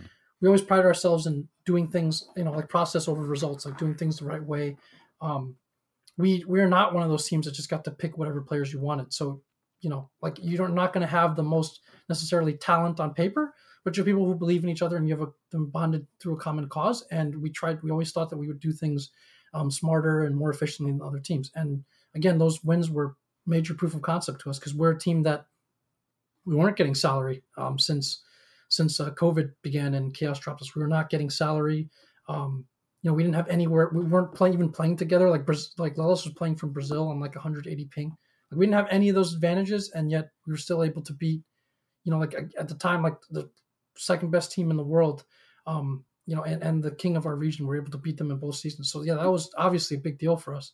Um, so season, for the AniMajor, I think. Oh, sorry, sorry. Oh, just real quick. Season, was season one the one where you beat EG and then lost to Undying? So you had to do a tiebreaker and then you lost. So that's why you got second place. Is that the one? Yeah, yeah. That's that's that's exactly what happened. Um, again, like we were so eager to to kind of prove ourselves uh, in Singapore, and then the Mojo thing happened, and um, I mean, it was just a difficult tournament to run, but but Paulison, like you know, bless him, he did pretty well, but he wasn't. He was like our fourth choice, basically, um, oh, to stand boy. in for that event. Yeah, because okay. just various logistical hmm. um, things and limitations. Um, so you know, we felt we couldn't put our best foot forward there, but you know, he he did admirably. But we proved that we like could play because we did okay in the group stage. We, like our group stage was like we played eight straight games, which Cinder, I don't know if you've ever done that, but if you have to play eight straight matches, like That's... with literally ten minutes in between, like you know, it, it's that just shouldn't happen.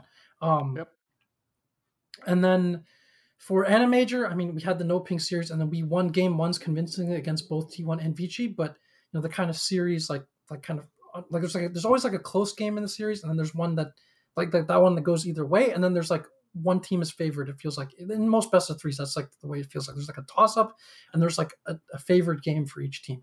Um, so obviously, you know, we started strong in both those series, weren't able to close either of them out, and so for us, like it was finally like, okay, we finally made it to top six at like a major, but it wasn't like a super satisfying, you know, top six. But mm-hmm. also it made us feel like, look, like, you know, we've we believe in what we've done and we believe that we can be one of the better teams at like for the first time I think people feel like, hey, we actually have like a legit like good team. We're not just kind of just throwing up a prayer when we get to this TI. Um, so yeah, that's that was basically that season leading into TI. Okay and into TI, talk about, I mean, we experienced it from a talent side, but obviously things are a lot different because of restrictions and whatnot. Uh, how was that experience for the players? Because obviously, the, some Chinese teams were limited to their rooms because of COVID, no crowds. Not sure how that felt to the players. Uh, how was the whole experience for you guys? Um, I mean, obviously, for many reasons due due to COVID, um, it was hard to get that stuff run, and it obviously felt a bit scuffed compared to like other TIs. There's no other way to say it. Like not mm-hmm. having the crowd, um, various restrictions, um, just and then I mean there are also other things like the I don't doubt that people did the best they could, but the hotel that everybody was at was not a bubble. Um, so, like you know that that made things like potentially a little bit more tense or antsy. Um, for the for the players, again, it was kind of like, you know, this this is this is what we're here for. Like we're we're so glad that this is finally happening. Like finally we get to play and compete. But there are many aspects of it where it's like, oh man, it's uh, you know this doesn't this doesn't feel like TI like you know as as it should be or as it could be even. And obviously for Lelis, he probably had the best point of reference. Like he, this was his first TI. So for him, we've been, know, kind of pouring honey in his ear about, oh, you, you know, Ti will be this, this, and that, and then he was like, oh, this, you know, it's unfortunate with like COVID and all this stuff that, you know, that didn't really come to fruition. But mm-hmm. I think a lot of it was really more just on the positive side, just relief, you know, because the the TI is what kept us going through all that all that time. We didn't know, remember, like we didn't know if there was going to be a TI for so long, and so people were thinking about do I go stream? Do I retire? Do I move on right now? Some people did retire, like other teams. Like within our team, those were conversations that people had. Like, hey, like I, I there's a stretch where I get asked pretty frequently, hey Jack, you know there's going to be a TI? Hey Jack, what's going on? And I'm just like I, I can't tell you. I don't know. I, I think so, but you know, is it going to be like a mega TI where maybe they have two prize pools worth? Is it going to be you know like what's the situation going to be? And then obviously when there was the whole Sweden stuff went down, that was more like, uh oh, like is this going to happen? Is it going to get delayed till like next year? Mm-hmm. And then again, we're not getting paid, uh, you know, like salary or anything for that sort of time, just like prize winnings. And so it feels like you know all these all these two years of work have kind of just been invested in this one TI. And so, you know, obviously you have to do well to even feel like you've made it worth it all that time and effort. Right. Okay. Yeah, I, I do want to talk about the dynamic of kind of. Well, we'll get to that in a bit. First, uh, New Quincy Crew roster. Congrats. Actually, before you go there, Shannon, okay, quickly. Sure. I think this is interesting because it kind of ties in with something you said earlier about dealing with high stress and high pressure situations and dealing with loss. Um, the group stage did not go well for Quincy at that event at all. Right, it, things were things were looking really really grim. Um, I think obviously I've I have my own experience, and we had a bit of a talk at the event, you and I as well, about it. Uh, but I'm curious, like now that we're out on the other side and you experienced the playoffs and everything, like what was your biggest takeaway for your team being in the darkest depths of the groups, barely making it through, and then getting wins on the main stage? Like what was it that that happened? Uh, how did you pull yourselves back up? And is there some sort of lesson to be learned there for future teams? Yes, absolutely. That was I'm I'm glad I'm really glad you brought that up. Um that was probably one of the coolest and like proudest and like like happiest I've, I've ever been in Dota. Um obviously we came in with like pretty high self expectations. We started 2 and 10, which is, you know, like we're we go from thinking and talking about upper bracket to being like we're gonna, are we going to get turbo last as Quinn calls it, which I find to be hilarious, like turbo. And then Quinn, the Quinn describes it as it's turbo last. You zoom straight past like regular last and just get to the, you know, like, um, so there was, uh, there was a, there's a pretty good speech I would say the night before. Um, I remember, I mean, I remember discussing with Avery about like, how, hey, how, what should be the messaging on this? What should we talk about this? And it was kind of like, hey, like, uh, just don't don't forget like who you are. Uh, you know, like like remember remember who you are, why you're here. Like you're here for a reason. You didn't just forget how to play Dota like overnight. Like you're you're one of the you know you did what you achieved what you achieved and and done what you've done this season for a reason. And just remember that and just go and play. And I think the big takeaway is that a lot of the pressure was was kind of taken off people at that point because you know as Quinn and some other people said it was like this is this is actually rock bottom at this point. like we can't Mm. We can't play any worse than this. Um, and so the takeaway from that is like, hey, look, take a deep breath. Like you're gonna make mistakes, and it's and you don't have to do some crazy stuff to make up for it. You don't have to win the game all by yourself. Like you're gonna make mistakes, and it's fine. You've you've you've stumbled to this point to two and ten, and it's fine. The, again, the similar to what I said with the on stage stuff, like the world didn't end. You're still here, and you're here for a reason. Just go and relax and, and play, and, and you know play play like a team, play as a team do things together. Don't be all trying to do it all by yourself. Um, obviously, we had a 4 0 day. We had some games that looked, again, pretty shaky and rough, but I think generally speaking, we played more like a team, like from that point on, than, than you know, like, than uh, earlier. And I think that was, that was huge because this, that was this, like, sort of, you know, this, this term is used inflection point. That was a real possible breaking point for our team. We could have just, that could be a situation where a lot of teams and players will quit on each other and start thinking about well, you know, do I have to retire next year? Do, do, you know, like what's what's going to happen? Like my stock is just like, uh, or whose fault or whatever. And then, and then instead, that's not what happened. People were like, all right, we're you know, whatever. Like we're gonna we're gonna we this is just another crucible of hardship that we've gone through, and you know, like let's let's go play. Avery gave a great speech. Um, it was not, it was short and sweet, and I, I'm not gonna recount uh, all of it, I guess. But uh, maybe someday, in like I'm sure it'll be like in a book or something someday. But Avery Avery's had these moments as a captain where he's had to really rally people back from the brink of despair. There's another time that he did it at the CQ major, um, and he did that, and it was it was nice and simple, and you know it like really lightened the mood for everybody. Um, so yeah, I, I think that was just one of the truly magical moments. I would say, even though you know, like in the grand scheme of things, all right, your team went from two and ten to six and ten, and you finished ninth and twelfth. But it was a great thing to see, and it was kind of stressed the importance of like not just psychology of a team, but you know, like what you're thinking about and and like how people communicate and the ability for like even a short you know bit of words or mood or attitude to kind of change how how things feel and then for people to deal with this idea of it's okay to make mistakes. We're gonna we're gonna screw things up and that's fine. Everybody's gonna do it and we're just gonna go and continue to play dota and you know we're gonna we're gonna like remember that we're good and we belong here. And it might in the end with everything you've talked about these players talking about should i go streaming? Should i retire? Etc etc that jump even though it might not feel that huge the jump from potential 16th to 9th or 12th was like an, a factor of eight in prize, right? You went from 100 case, I think, about 800, 850 or something like that.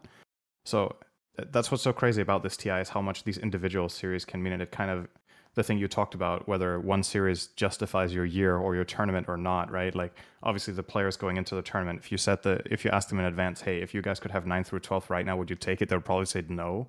But when you looked at where you were relatively speaking that must have been a huge relief you know on, on the bank account for the players too right like maybe some of the players are playing the season because they didn't get last like maybe they would have quit and that's how how much can happen in one day right it's kind of crazy that yeah that's how much that. your stock can drop too you can go from yeah. being like desired by a lot of teams to like nobody nobody like you said nobody wants you you gotta retire the, the turbo last other thing is like it's like you didn't exist almost at the event because mm-hmm. then they don't use your I don't think they use your interviews or assets for the main stage. Obviously, you don't get to right. play on main stage. Mm-hmm. It's almost like you just got erased from existence, and like the money is such a huge gap, right? Like, yeah, it's it's. I'm sure that's the, one of the those TI things, I guess. The best of one against Aster was probably very nerve wracking. I mean, best of ones in general. We've talked about how Cinder and I we don't.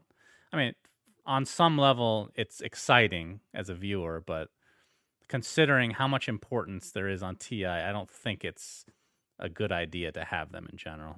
Like I know this you're gonna be a little biased in this, but what are your thoughts on best of ones at TI? Um, I mean, I obviously would also rather not. It's it's just so brutal. Um, I you know maybe from like the fan viewer experience, it's it's really good because precisely of the stakes.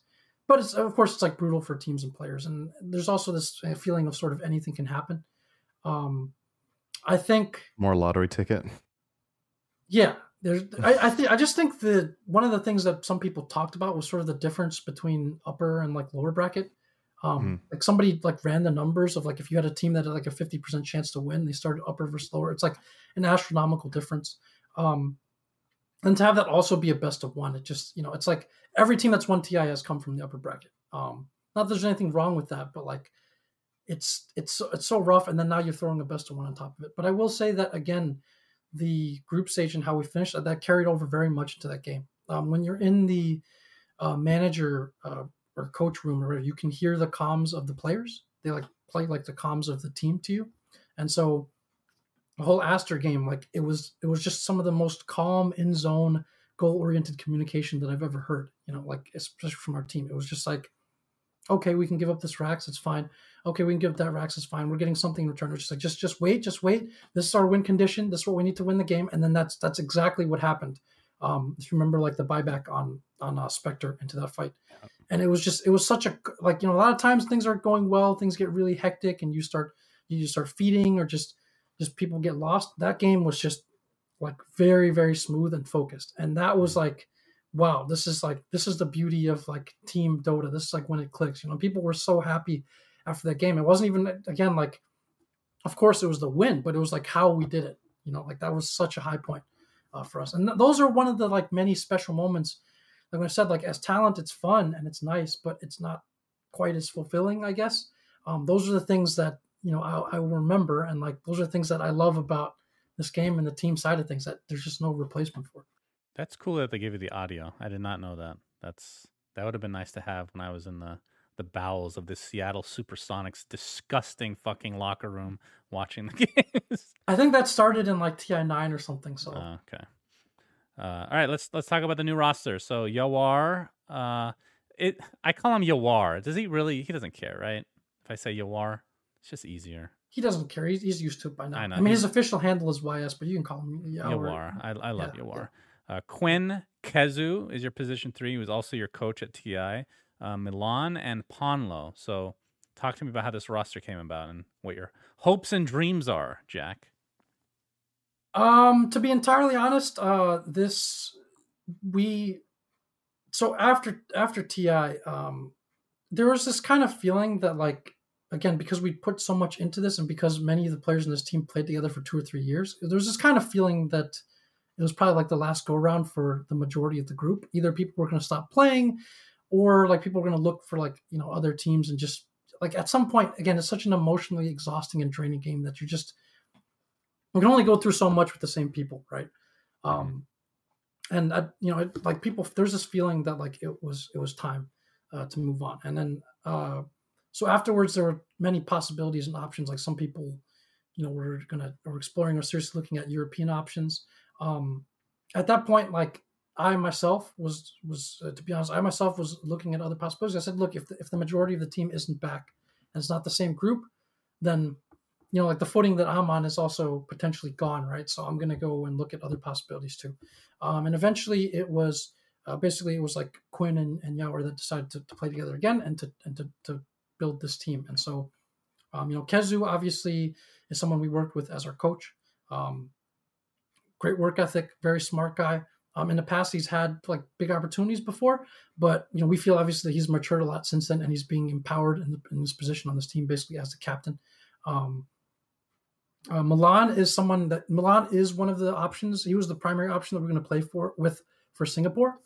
Um, but you know, for various reasons, like shenanigans with like flight and stuff, he, he couldn't make it. But during that stretch, like we like we enjoyed playing, like the team enjoyed playing with him. Like he communicated well and like he he made things easier. It felt like for like a lot of other players. So he was like, and he's also played with Kezu before, so it sort of became like a natural option. Um, and then uh, at the five, obviously, first it became a question of was Avery going to come back, and um, I mean, ultimately he decided not to.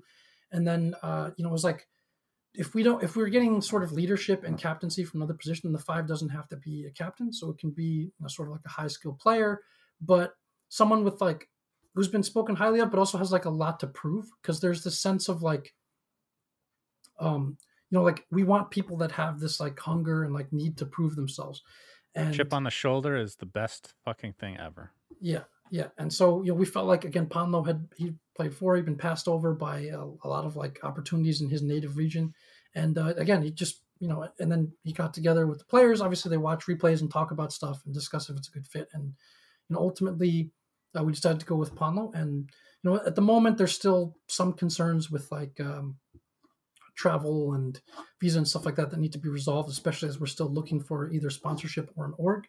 Um, so you know that hasn't fully been dealt with yet, but we're obviously trying like our best, and we're confident that we'll be able to you know get him over here, like uh, to to play for the season, obviously, and hopefully you know everyone else, to, the others, the other two in Europe to follow as well, so we can get five people together as soon as possible. Okay, very cool. We wish you luck. Um, yeah. Let's talk bias caster.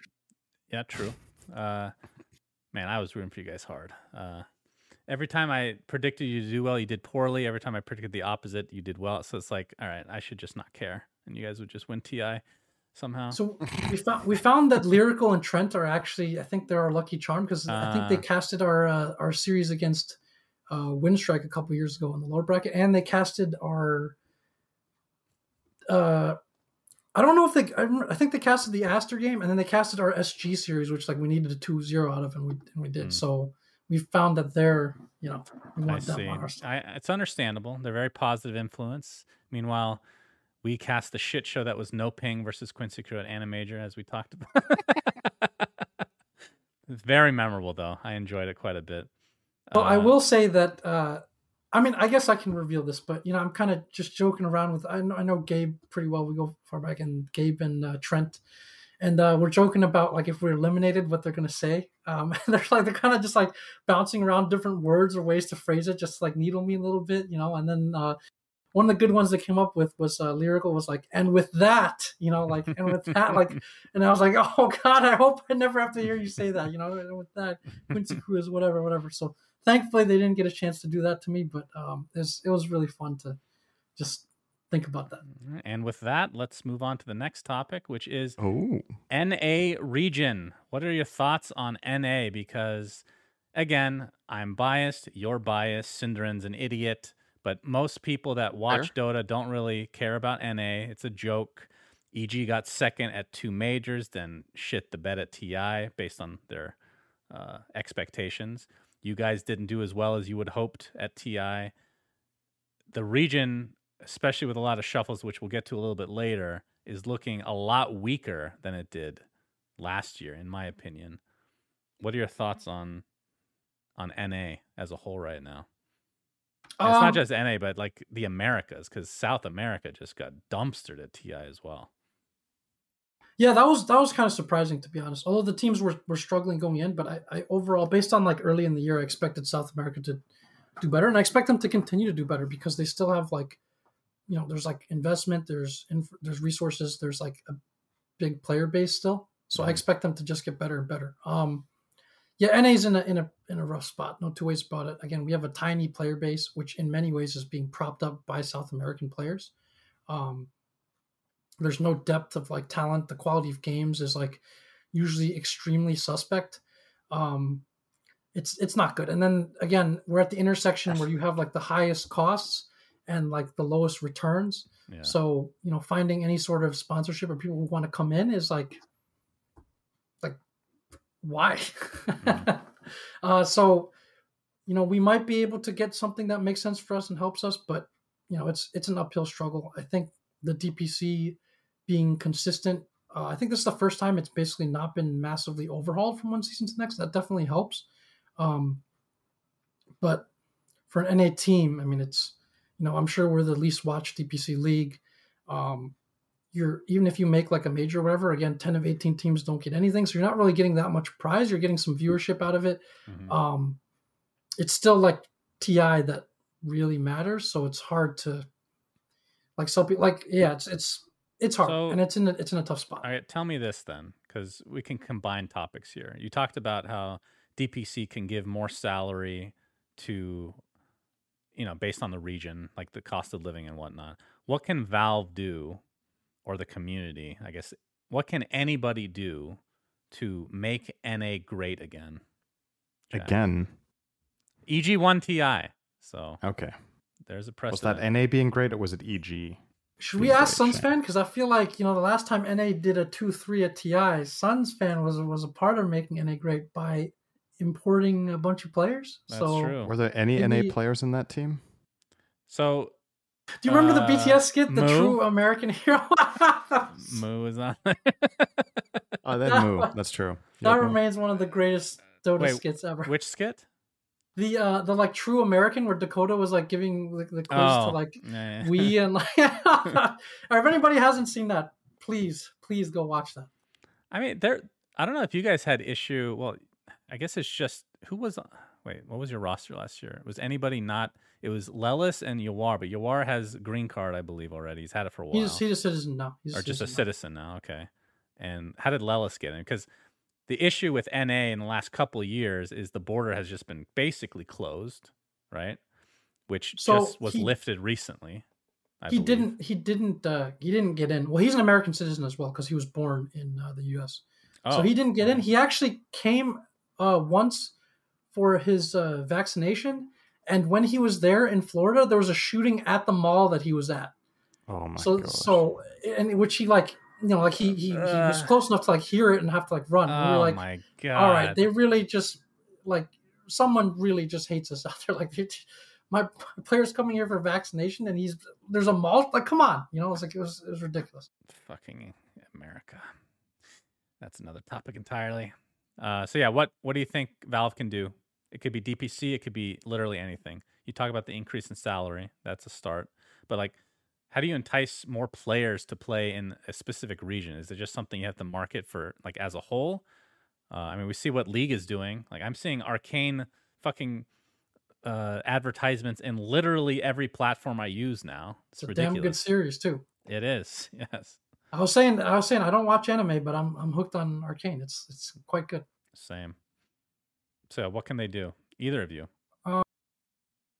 At this point, I don't really. I feel like there's like a certain critical mass. I don't know. I don't know what can really be done at this point, short of like some, you know, I don't want to say miraculous, but short of like NA teams like doing really well all of a sudden. I don't Mm. really, I don't really see what because it's like a it's like a combination of things. Like you have a small, uh, again, a small player base. You have people who have many sources of accessible entertainment, and so, um, like they just have so many options, right? And so like why why would they choose this option if it's like something else? And then I think I think as a part of outgrowth of that, like people are also less generally less tolerant of like poor game experiences.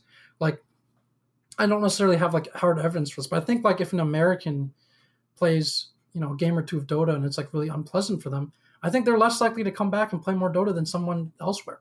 Like I think if Mm. you're at a LAN cafe somewhere and you're playing with your friends and you, the game sucks or whatever, which maybe is less likely because your friends are playing, you'll you'll probably go play Dota. Or you're somewhere where again, like where more, more people play, or you don't have that many entertainment options or whatever. Like you'll probably play.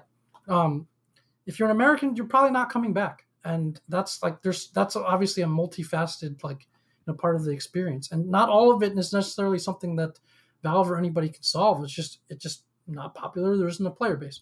Mhm. Um, I have um, and I have a pretty good solution, not Shannon. a thing here as well. Yes. I have a good solution, Shannon, that I think will reignite the the American scene.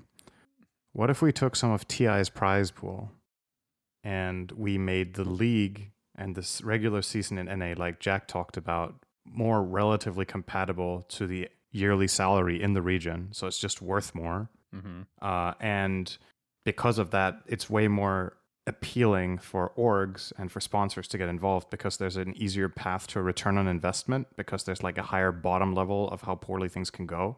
Right. Um, and then if the majors are worth more, so it's not all about TI.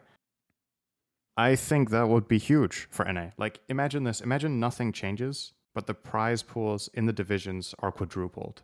I think that will bring orgs into the space. If nothing else happens, just that one thing, because suddenly there's more viewership, there's more at stake, there's an easier path. Okay, if you have a team that gets top two or even wins the league, all of a sudden it's like, okay, this we can build something out of this. Like there's some sort of return. Right now, what do you get for first place in NA? Is it 28k or something and a ticket to the major? It's like it's it's nothing for these orgs, right? There's no they can't really get an, a return on investing into a team unless that team gets top eight at TI. And are you going to put your are you going to risk that in NA or are you going to not risk it at all and just look to a different game, right? So I think it's just very unhealthy and it's just for many of these orgs, like let's say EG, EG have a lot of money, so they can afford it and they can afford the risk because they can take the loss if things go poorly. Uh, and they also have like a, you know, a relatively high guarantee based on the superstars that they can attract with the money that they have to build a team that has a good chance of getting top eight well, they or also winning majors. somebody right? like Arteezy that is, you know, they have they can make money presence. off of just the brand itself. That's a little bit Absolutely. different, right? And if you're, let's say, any NA org that is big, let's say you're 100 Thieves or you're Cloud9 or you're uh, Complexity or something like that, and you're like, okay, should we invest into Dota? You just look at the bottom line and you're like, this is not a good investment for us unless our team gets top eight at TI. What's the track record of the region? Right. Well, it's not great, right? So, Uh, unfortunately, from a business perspective, I understand that. I know, obviously, I mean, this is not what Jack wants to hear, right? Because he wants sponsorship for his team, but he said I'm it past himself the five earlier, right? stages. I'm at acceptance I mean, already, but he said it himself earlier basically in different words right like that that's just how it is and it's hard so it's kind of more about how can you sell to these sponsors or these orgs that this is a team that has the potential but obviously you're always going to have the risk of loss but why are we the one mm-hmm.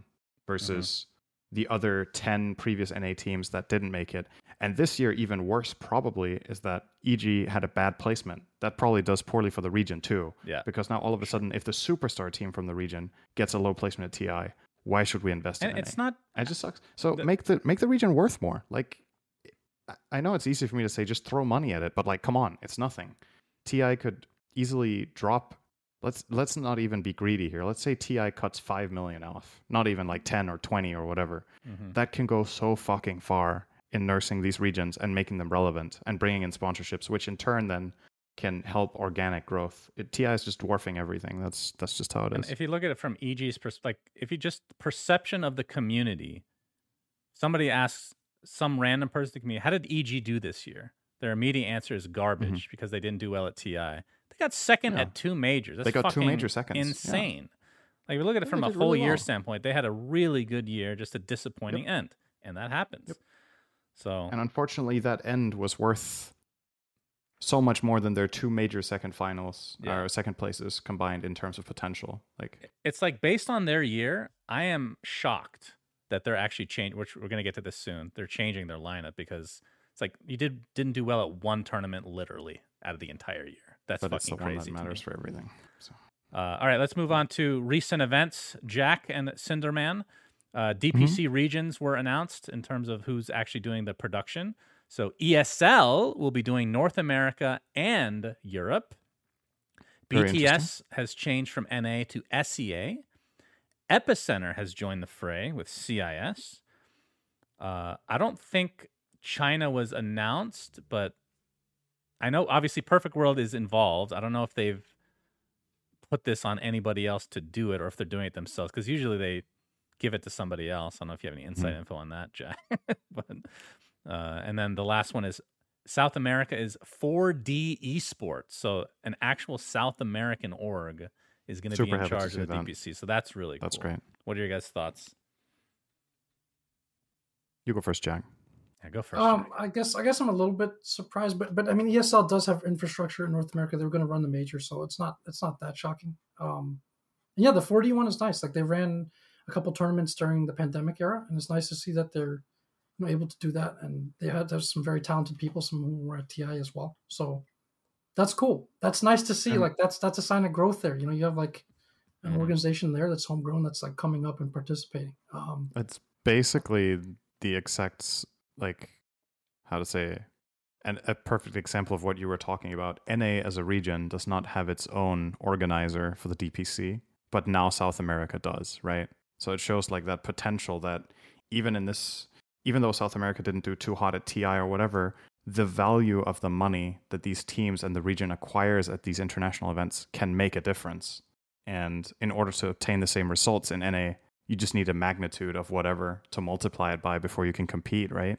Um, so I, I- think there's a huge spillover in what these prize pools do for eyeballs and for sponsorships and the general legitimacy of the esport in the region.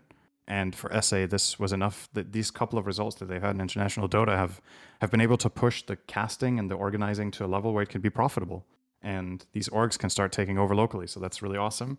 And I mean, obviously for me, I'm I'm happy for ESL and I'm happy ESL is doing it because they do a good job. But it would have also been nice if NA had their own representative organizer, right? Um, Yeah, well, let's talk about some omissions. Well, first of all, I'm glad to see Epicenter uh, Mhm. on this list because they have done some really cool tournaments in the past. But big omissions, uh, Dota Pit is not on this list. They did South America last time. Uh, WePlay, which we'll talk about briefly, and PGL, who did TI and two regions last time around. So I don't have any Yeah. inside info. Well, I guess I can't talk about some of it, but does this surprise either of you at all? Like WePlay is the community favorite. I would I clearly everybody loves We Mhm. Play. They are not on this list. Maybe they get a major, maybe they don't, but I think that's a little weird. Uh, Dota Pit is smaller. They have occasional tournaments. They haven't really done a Right. major or anything like that. And then PGL that does TI. That's strange, is it not? You could have had PGL do EU and ESL do NA if you wanted to do the division. Uh, I don't know what ESL the would perspective not here. have been okay. with that. No, I mean, EU is the creme de la creme, and NA is the course. toilet. No offense, Jack. Of course. But I mean, we're I- all a part I- of it here. So I, I don't know. Uh, I mean, I don't know how this whole process goes down, right? As far as I'm aware, the organizers apply, and I guess they need to show some sort of proof of concept and proof of finance that they can run it, and that it won't be a shit show. That something that Valve can support. Mhm. Um, for WePlay, that is definitely not a problem. They've got pockets; they're pretty deep. The tournaments they've run have not been cheap whatsoever, and, And they've they done have a an really NA good job profiling themselves. an NA studio that's opening Right, any they day even now, have that. Actually. So yeah, that's that's surprising. Uh, Valve have not seemingly been um been too gracious with WePlay in general um, overall, but um, yeah, I, I don't know what it is. It could be some policy thing. It could be. I mean, it's just pure speculation, right? Uh, but honestly, with all things considered, the biggest surprise is actually that PGL is not on there. I think. Uh, I don't know if it has anything to do with Valve's experience with this TI, how things went down, or if they just don't want to overstack that with PGL already having the TI contract, right? Um, but yeah, that's that's the bigger surprise. I think Epicenter is a great competitor to WePlay in the CIS region. I don't feel like this is like a total huge oversight because Epicenter do a great job as well. Mhm. Um, but yeah, that's that's pretty much it for me. I I can't uh, obviously I can't comment too much on like you know inside stuff or anything like that. But I think one of the differences last year you had a very short time window for people to step up and do this. It was like from the time Um, from like announcement to like execution was very short. So you had to kind of have this all hands on deck approach. Like who's here, who can do it. Um, this year maybe a little bit less the case. Also, I think this this sort of balance that Synderen's talking about, where like one of the things you you probably want to do if you're going to run it like this is you probably want to foster competition um, between like the different studios because you you want them to like try to get better and try to do things. I mean, I, like from an overall scene point of view. And so if you start locking down and securing things for people, or you know they expect it, then what ends up happening is there's sometimes is this race to the bottom phenomenon where they start trying to just cut costs and quality on everything because there's no competition. So there is that aspect of it where it's like, hey, we're gonna you know give you a chance or throw your bone, like prove you could do it well, and you know continue to, to compete. We, we want the market to Right. decide things, right? So there there is that aspect of it. Yeah, and I'm not a big, even though I love ESL because they've employed me in the past, but uh, I don't like the idea of somebody having two regions either. I don't know if there weren't enough people submitting applications. I mean, I'm sure WePlay and well, P- They- I feel like PGL, have 's- applied. yeah, PGL fe- feels like they just didn't submit because Yeah. they would have gotten it unless something really bad happened that we're not aware Yeah. of. But a lot of it's speculation. Uh, speaking of speculation, let's go into our last topic of this evening Dota shuffles. So some of these are rumor based, but it's gotten to a point where I am quite confident that these are real. All some of them, them? Well, some of them are official as well, but Obviously, like the EG roster, I am pretty, I'm 99% sure this is real now, based on uh, who was it? Gabbi tried out for them and leaked some of this stuff for both Secret and EG. So let's talk about these rosters, uh, which might make it a little awkward for Jack because these are some of the teams that you're going to compete against now.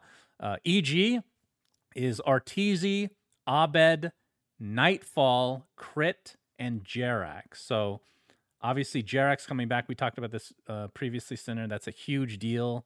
Uh, that means we didn't think it was going to happen. Neither We- of us, we right? did not we thought it it was was a fake rumor. Nightfall being It's still not confirmed. I, Nightfall, that's his original. I mean, first of all, it's random. It's a CIS player coming to the NA now, which happened Hmm. with Ramzes, I guess. Didn't work out too well that time. So, a lot of question marks with this team. And I'm going to say this now. I think this is objectively okay. I shouldn't say objective. This is a very subjective look outlook. This is just a worse lineup than they had previously. And I think number one, Nightfall being offlane, it's a wild card. I have no idea. There's not like he's been playing position one for so long now that I don't think there's much to go off of. And then we talked about this last time, Center. The fact that they don't have a shot call, like Fly, is so underrated. Like maybe he's not as mechanically skilled as Jerax. I think that's pretty clear. But who is making the calls on this team? Everybody is so quiet. Like it, like that is always the the thing that I look for. Is like who is Um, their captain and who's making the calls. Nightfall is a very vocal player. Um, so perhaps the idea EG here, have here is if this is the roster, it's still Mhm. pure speculation, but maybe the idea is that they want to try a captain from the offlane here, and then they want star power on the supports. Um, if that's the idea, Jerax is still a wild card. Like, let's say he comes back, how sharp is he going to be? The guy hasn't played that much Dota in years, unless he's playing on a Smurf that I'm unaware of. He had a short stint with streaming. He was like seven and a half or eight k MMR. He didn't like get super high up. Uh, so if you're putting all your stock into this guy, you need to really fucking believe in it because there's the last proof of concept you had was three years ago, which or two years ago. Two it's a long time by Dota standards. Taking a, a two year break is a long fucking time in And this game. keep so in mind that both him and Jera, or both Jerax and Crit, are position Are fours, like lifetime. yeah. So somebody's gonna have to sacrifice there. Jack, what are your in thoughts? one iteration of Shut up, OG Cinder. I want to hear. Just, just kidding. Okay. No, go ahead. But, but hold There was one thoughts. I definitely want to hear. Yeah, no, no, no. Actually, go for it. Go for it. Wasn't there an iteration of EG or sorry of OG where Crit played five, or was it just like a style they drafted at the time, where he was playing like Mm. saving supports? I think maybe he was still four, but he was playing a lot of like Wyvern and um, it was one tournament. I think it was with Frankfurt Major or whatever with OG. Um, but anyway, yeah, Nightfall's very vocal, but like you pointed out, Shannon, with Ramzes as a previous three for EG, um, My biggest concern here is actually not with the shot calling because I think Nightfall is very vocal. It's with farm distribution. I think this is a potentially very greedy player that you put there. Mm. Uh, and with Ramzes, he was also soaking up a shitload of farm when they played. Uh, that was the great thing about iceiceice is that he's a total wild card and can do all sorts of stuff. I haven't seen it from Nightfall. Um, I wonder if there's enough gold to be to be mined on the map for this team. Hmm, I'm not sure if I. Hmm. Okay, so Give your so, PR um, answer. so they, Nightfall. Let's say that we we have reason to believe that Nightfall has played um, a lot of offlane heroes pretty well. Mm-hmm. Um, and then you mentioned like this, the sort of like being vocals. Like I don't think, I think from EG's perspective, even from like a fan's perspective, I don't think you would say that Ramzes was a failure because you they played in like one tournament, right, and they came in second, and you know, so like that that I would say that worked out pretty well. Like like when we played against EG, like yeah, that was that was a good team, you know, like Right. with Ramzes. So So why do you think, think they didn't stick together? personality has to be the Uh, I think. I mean, I think it was. I think it was really just just COVID. Um, he just Okay. he couldn't go there. He didn't want to like play remotely and, and all that. Um, Okay. And then so, so yeah, I think like the, the takeaway from that might be a little different. I think for what were you talking about, like sort of captain or whatever from the offlane. I think you're seeing that over the years, this like five role has probably changed a little bit.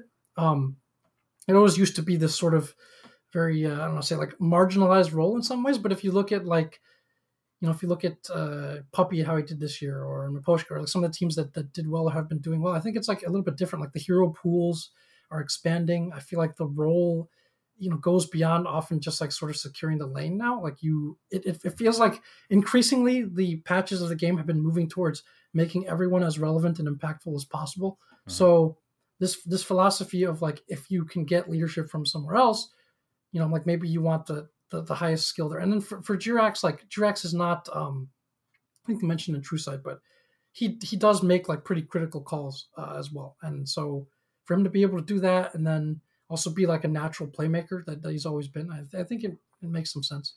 And I Um, guess part of the the stereotype of position fives being the leading shot caller in the game doesn't need to be the case. A lot of the time, the role position five uh, performs in the team is from a drafting perspective. But with EG, if they're going to maintain their coaching structure, they largely have Bulba drafting, so they don't need any of the players to take the primary reins on drafting. right. Uh, and that means they can focus a lot on their individual plays. So if you get a star-studded lineup with a couple of people that can shot call in game, um, you don't need this like traditional position five because Dota doesn't work that way anymore. Anyway, like everybody needs to be able to shot call, make decisions, see opportunities.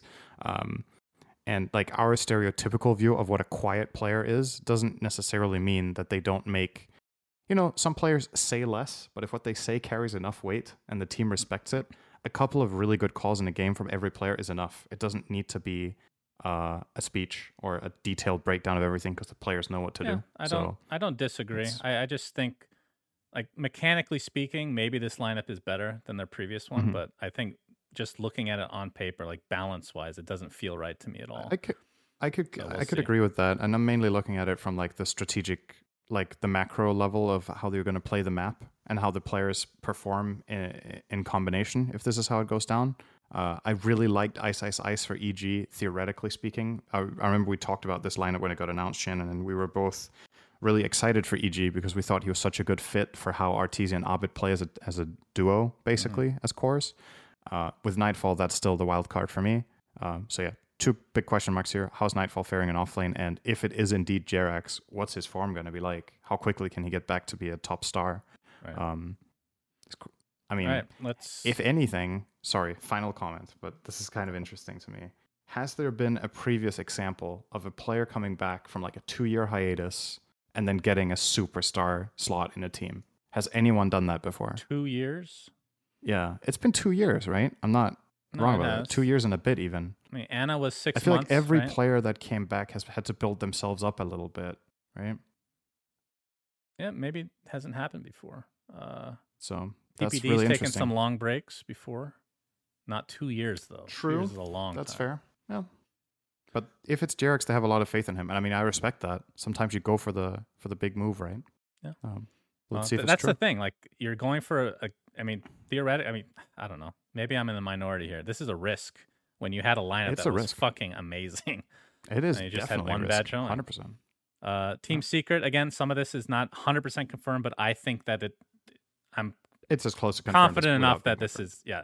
We got Nisha, Sumail, Ice Ice Ice, YapzOr, Puppey. So the additions are iceiceice and Sumail. Well, Nisha is moving to one, Sumail mid, which means Matu's gone, um, and iceiceice in the offlane. What do you guys think? This lineup looks really fucking good. Yep, looks str- looks strong to me. I understand how the pieces work together. Uh, think this could potentially be a superstar team, just like it was for Secret this year. Unfortunately, TI did not go as well for them as they had hoped. They still got top three though. Um, but yeah, the, I have very little to say negatively about this team. I just think it looks super strong. There, there are there are um, a number of players who think that Sumail is a, a much better mid than he is as a carry.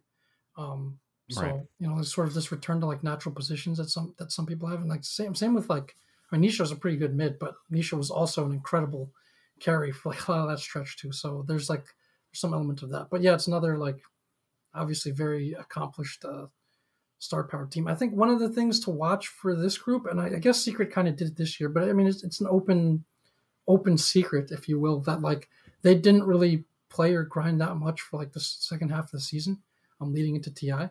So I think that's something to to watch. Like, uh, is this you know or, like because that's one of those things that's tricky within a team. Like, if you have people who want to grind and play, and maybe people who don't, if you're not on the same page about it, it can it can be like a tricky thing to manage. Um, Yeah. And so, you know, it's it's hard to say. But ultimately, again, it is what the TI that matters. So if they felt burned out, whatever the case may be, from like all the winning and all success, and they're just like, hey, let's you know, let's lay lay out, put on the back burner until TI, and then you know they turn up and get third. I mean, who's to argue with that? Because again, it's Yeah. the TI that matters, right? So Indeed. And they easily could have gone to that finals too. It was they were ahead in game three against uh, Team Spirit, and ultimately one or two key mistakes actually lost in that game. So who knows? This whole narrative could have been different, and they could have even won the whole thing. It was, it was very close to being secret there. So Yeah. So who am I missing from this uh, liquid roster? We have Matu You're coming from anyone. Secret, Mike, Zai, Insania, and then the fifth player's hasn't been even rumored yet. I guess technically Insania hasn't been confirmed, but is He's like he's liked right? some tweets, Synderen. That's good enough for me. Uh, Zaya, miCKe, and Matu have joined the roster, I believe, officially in the in the system. I Mhm. don't think the other two players have yet, but I'd be very surprised if it isn't Insania plus a position four. And then what some people are debating is is that going to be uh, is the four going to be Zai or is the four going to be either um, Taiga staying with the team or Boxi switching to position four because he actually plays that as well. And in a lot of Liquid strategies, uh, they would run Taiga as more of a three and actually put uh, Boxi in more of a four role, even though he started in the offlane. Uh, in those games, they would like transition.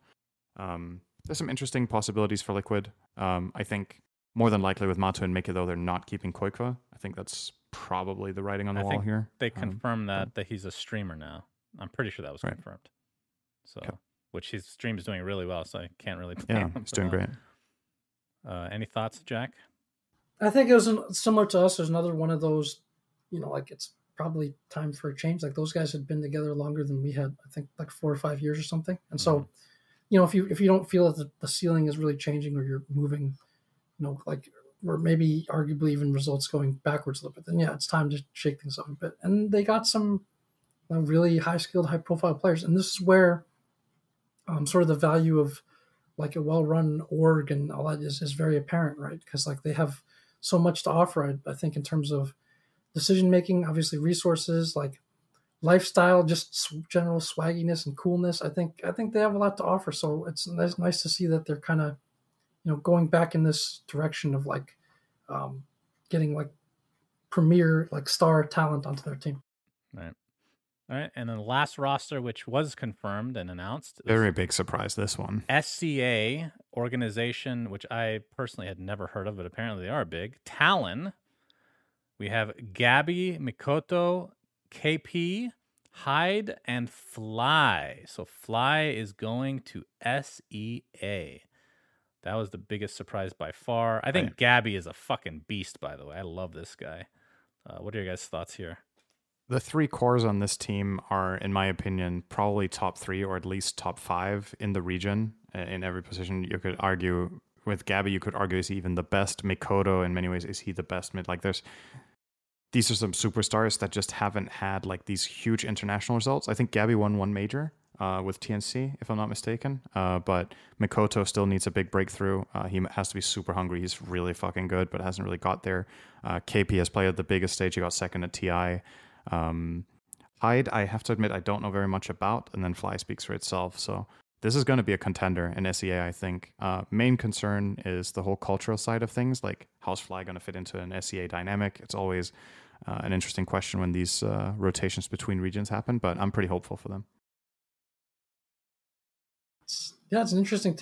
I don't really have too much to add to that. There's some very, again, very talented core players. Um, there's always this sort of argument that if the SEA players aren't leaving and they have like you know good leadership or captaincy or whatever, it's like it helps them. Like they seem to do pretty well. Um, you know, you can look at March as an example with like T1 yeah. or like wherever. So obviously, they have a very experienced and accomplished um, uh, five coming in and fly. Um, yeah, Mikoto's been like Mikoto and Gabbi are both spoken of very highly. I think by like most players. Like Mikoto was just like again always under the radar, but like man, this guy's a really good mid. And then Gabbi, I think Gabbi was um, low key one of the most sought after players I think uh, this cycle in like multiple regions. Like there are many possibilities. He's very well regarded as a player. Um, so and I think uh, what Gabbi and KP won a major together on TNC, I believe.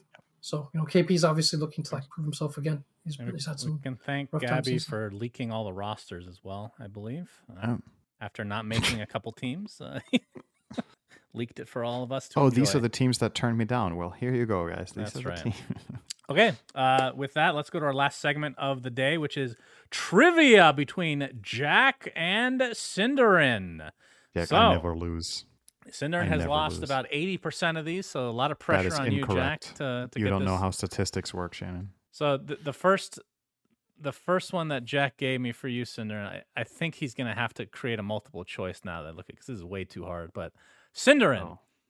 what hero does Jack hate the most to play against? Jack, give four options. Okay.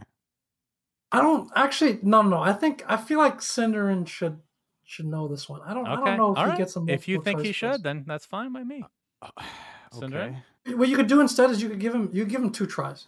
Creating the multiple choices too is too too Okay. Shannon, how about you create a multiple choice and then you give him my question I literally don't know his correct answer, so that's going to be pretty difficult to do. So, Okay. I mean, hopefully you get it right. Well, think really Probably have hard better odds than we did in the SAP segment. according to him, you should know this. So think. What hero does Jack hate playing against the most? Yeah, I feel like I should know this actually. Somehow I should know this, but why? Have you played with Jack before? Has he fallen asleep in any of very your games little. before? But I feel like he talks about like whenever this hero gets brought up, he makes sure to talk about it at dinner, how much he fucking hates it. But I Wait, while you're thinking about this, now that I brought this up, Jack, what is the whole thing about you falling asleep while playing Dota? Um, Do you have narcolepsy? jet lag. Extreme jet lag that lasts the desire for sleep just often overpowers the you know the other processes that that go on. I mean, yeah, I was just I was I've been jet lagged a lot. My sleep has. This is another sort of I guess talent thing, but my sleep has been much worse since I started doing all that stuff. Like adjustment to jet lag, obviously getting a bit older, um, not having the healthiest habits for some time. Um, Well, you know, just- looking pretty, no, no pun intended. You're looking really jacked these days. Has that helped Thank you, thank you. in any regard? It, it, it definitely has, but also like my body has decided to switch to some like biphasic sleep schedule now, Mm. where it's like I used to just sleep all the way through, but now it's like three four hours in. You know, one cycle's done, and then sometimes I get the other cycle, sometimes I don't. So I see. Hmm. All right. Hopefully that's Okay, created enough time guess. for Synderen to guess. Okay. I'm going from a guess. It's going to be Treant. no, Nope. That it was not correct. Do I do I get do I get to just, Just, just, Well, just wait, say it, man. skip- you, There's All no just- way. you said two heroes. so I'm sure you. All right, I'm sure Arc Warden oh, is my second guess. No, no, no. It's uh it's the invoker. I'm sure you've you've Oh. probably heard this before. The um this hero, especially, you know, like I played a lot of pubs with the commentators in China. We would always play against this hero and he would always destroy us. Like this is the only hero in the game that freaking gets its own runes on demand, except for illusion. This is this hero has like for some reason a ridiculously good animation and damage. Like he's super annoying. He's fast. He's invisible. He runs. He like he has these crazy spells, like you know, from across the map or whatever that combo well with stuff. He just like does so much, and he's so elusive and annoying. And I, and he has the most annoying freaking laugh or taunt. You know the the ha ha ha ha, ha whatever. I can't even imitate it. I'm just getting heated just thinking about it actually. But and he has a persona. So this hero is like designed in every way to be as you- infuriating Yeah, as you fucking You hated him already, And and then they yeah, turn him I've into been- an annoying little shit. That's right. That's right. That's right. All right, that's a good answer. I, I can Okay. respect that. Synderen, All right. uh, Yeah. your question for Jack. Jack, how many TIs has Synderen played at? Oh, so I feel like we talked about this in Romania. I feel like we had like one of them late night heart to hearts about. uh But I feel like I missed one during that conversation. So I'm gonna go with three. Four. Very That's close. correcting. Wait, But can I? try to try to name them. Is it? Oh, okay. Go ahead. So there was the one with the escape, right? I think that was five. That was there six. was that was six. Okay, I- Yeah. already. Um, there was like the disaster one. I think that was three. Which one of them? That Which was- one of the there- disasters do There you was want? the uh, the the team The kebab- conflagration one. That's The three. kebab Um, playing Venno with one hand. Is that the one you're talking about? Yeah, I think so. I think That was I- TI that was two. two. That was two. Okay, so Yeah. so but but is three also one of them? Yeah, that was Okay, with mouse so sports. two, three, and then I would I don't know if I was it was it one. Yeah, TI Okay. was the- One, two, not a very three. um, not a very memorable performance, I think, in many ways. So you missed four and five, right? Yeah, I was ca- I was casting at both. Well, you were casting at all of them. You took people's jobs because of it. I did at TI two on Valve's request cast a bit. They Yeah. asked me, "Hey, do you want to cast a couple games?" And I was like, "Sure." Eh, sure, I'll take this then- guy's job, no problem. I should remember these because I remember just again, it's kind of new the scene at the time, but I was like, how like you know how much regard and esteem I had for Synderen, and still do because there there are very few players that can do that who can play at that level and also commentate as, as well as you do. I don't I don't think there's like how Jack, many you already other. paid. Jack, you've already paid to be on here. You don't need to go. It's it's good enough. I'm trying to make up for all the basketball stuff earlier by you know like like who who else is even what other comment? It's it's like fog, right? Like it was like a this regular doesn't work with. Danish people, man. We we don't work we don't work this way with compliments. It just, just gets awkward. We don't know how to react, so we just make a joke about it instead of saying thank you. So That's good. I'm also bad with compliments, so you know we can we can make each other uncomfortable. perfect. We should make Right. a team and get Continue last with at this, TI and uh, then implode. and this And then some of your jerk-off players will get picked up by secret, right? Yeah, that's probably how it's gonna go. Yeah. Well, Synderen, uh, I'm sorry about this because you just mentioned that you don't like it, but uh, what is Jack's favorite basketball player? Oh. Well, I have a little bit of a hint with this from the start, I guess. Oh no, no, not him. I don't know. I mean, my best guess Synderen based on what I've heard this episode. Michael Jordan. He said no. So pick. All right. Well, right, I said you, it wasn't him. you It could know, have been like Jeremy Lin. you know, like five. Oh, I thought you were talking. Wait, were you? Did you mean Jeremy Lin when you were saying no, no, not him? Yeah. Oh, okay. I thought you were talking So about. I, I went with uh, Michael Jackson. Okay. Well, my I think you didn't tell me the correct answer, but I'm almost positive it is LeBron James, which I Oh. hope that has wavered a bit since he's joined the Lakers because that was a disgusting move, Jack. Okay, can we agree on that at least?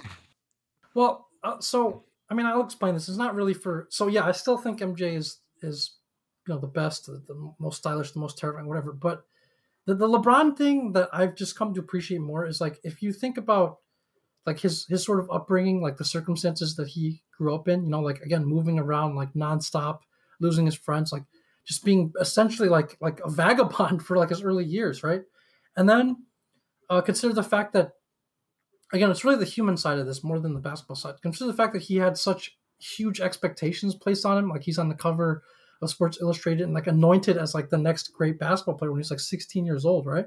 And then he actually, I would say, more than lived it. up to that. Yeah. And that's that's crazy that like someone who had this start, this difficult of a start in life, and this much expectation and pressure put on. Again, these are all things that like you experience or see when you're part of a competitive team is able to just be at his level of success for that long. Plus, like the way he does things, like the way, you know, again, there's like some of the pouty stuff, and that's not cool. But the way he goes about trying to like empower his teammates and like make people better and build like the sort of team like atmosphere and like culture, like it's. I think just anybody who accomplishes those things from that situation, even if there's things you don't like about him, is worthy of like a lot of a lot of respect, and that's what puts him as far as a favorite over MJ for me because you know I, I feel like I relate more to like the difficulty of that having been followed LeBron since like you know since he was then then with like the whole MJ story it being like more of a sort of distant almost mythological uh, Right. story of like Mm. MJ's exploits. So I- I, think I that's the part that I really respect about him. I can definitely understand that. And yeah, he's had a huge impact on the league. I think some of the stuff has gone to the extreme, like player empowerment has become a little ridiculous, let's be real. But overall, it's for, like his fucking agent, Rich Paul. My God, dude, with the Ben Simmons situation, God help us all. Uh, but yeah, I agree. He's really fucking good, uh, even though he's on the Lakers. Jack, speaking of sports, what sport did Synderen play growing up?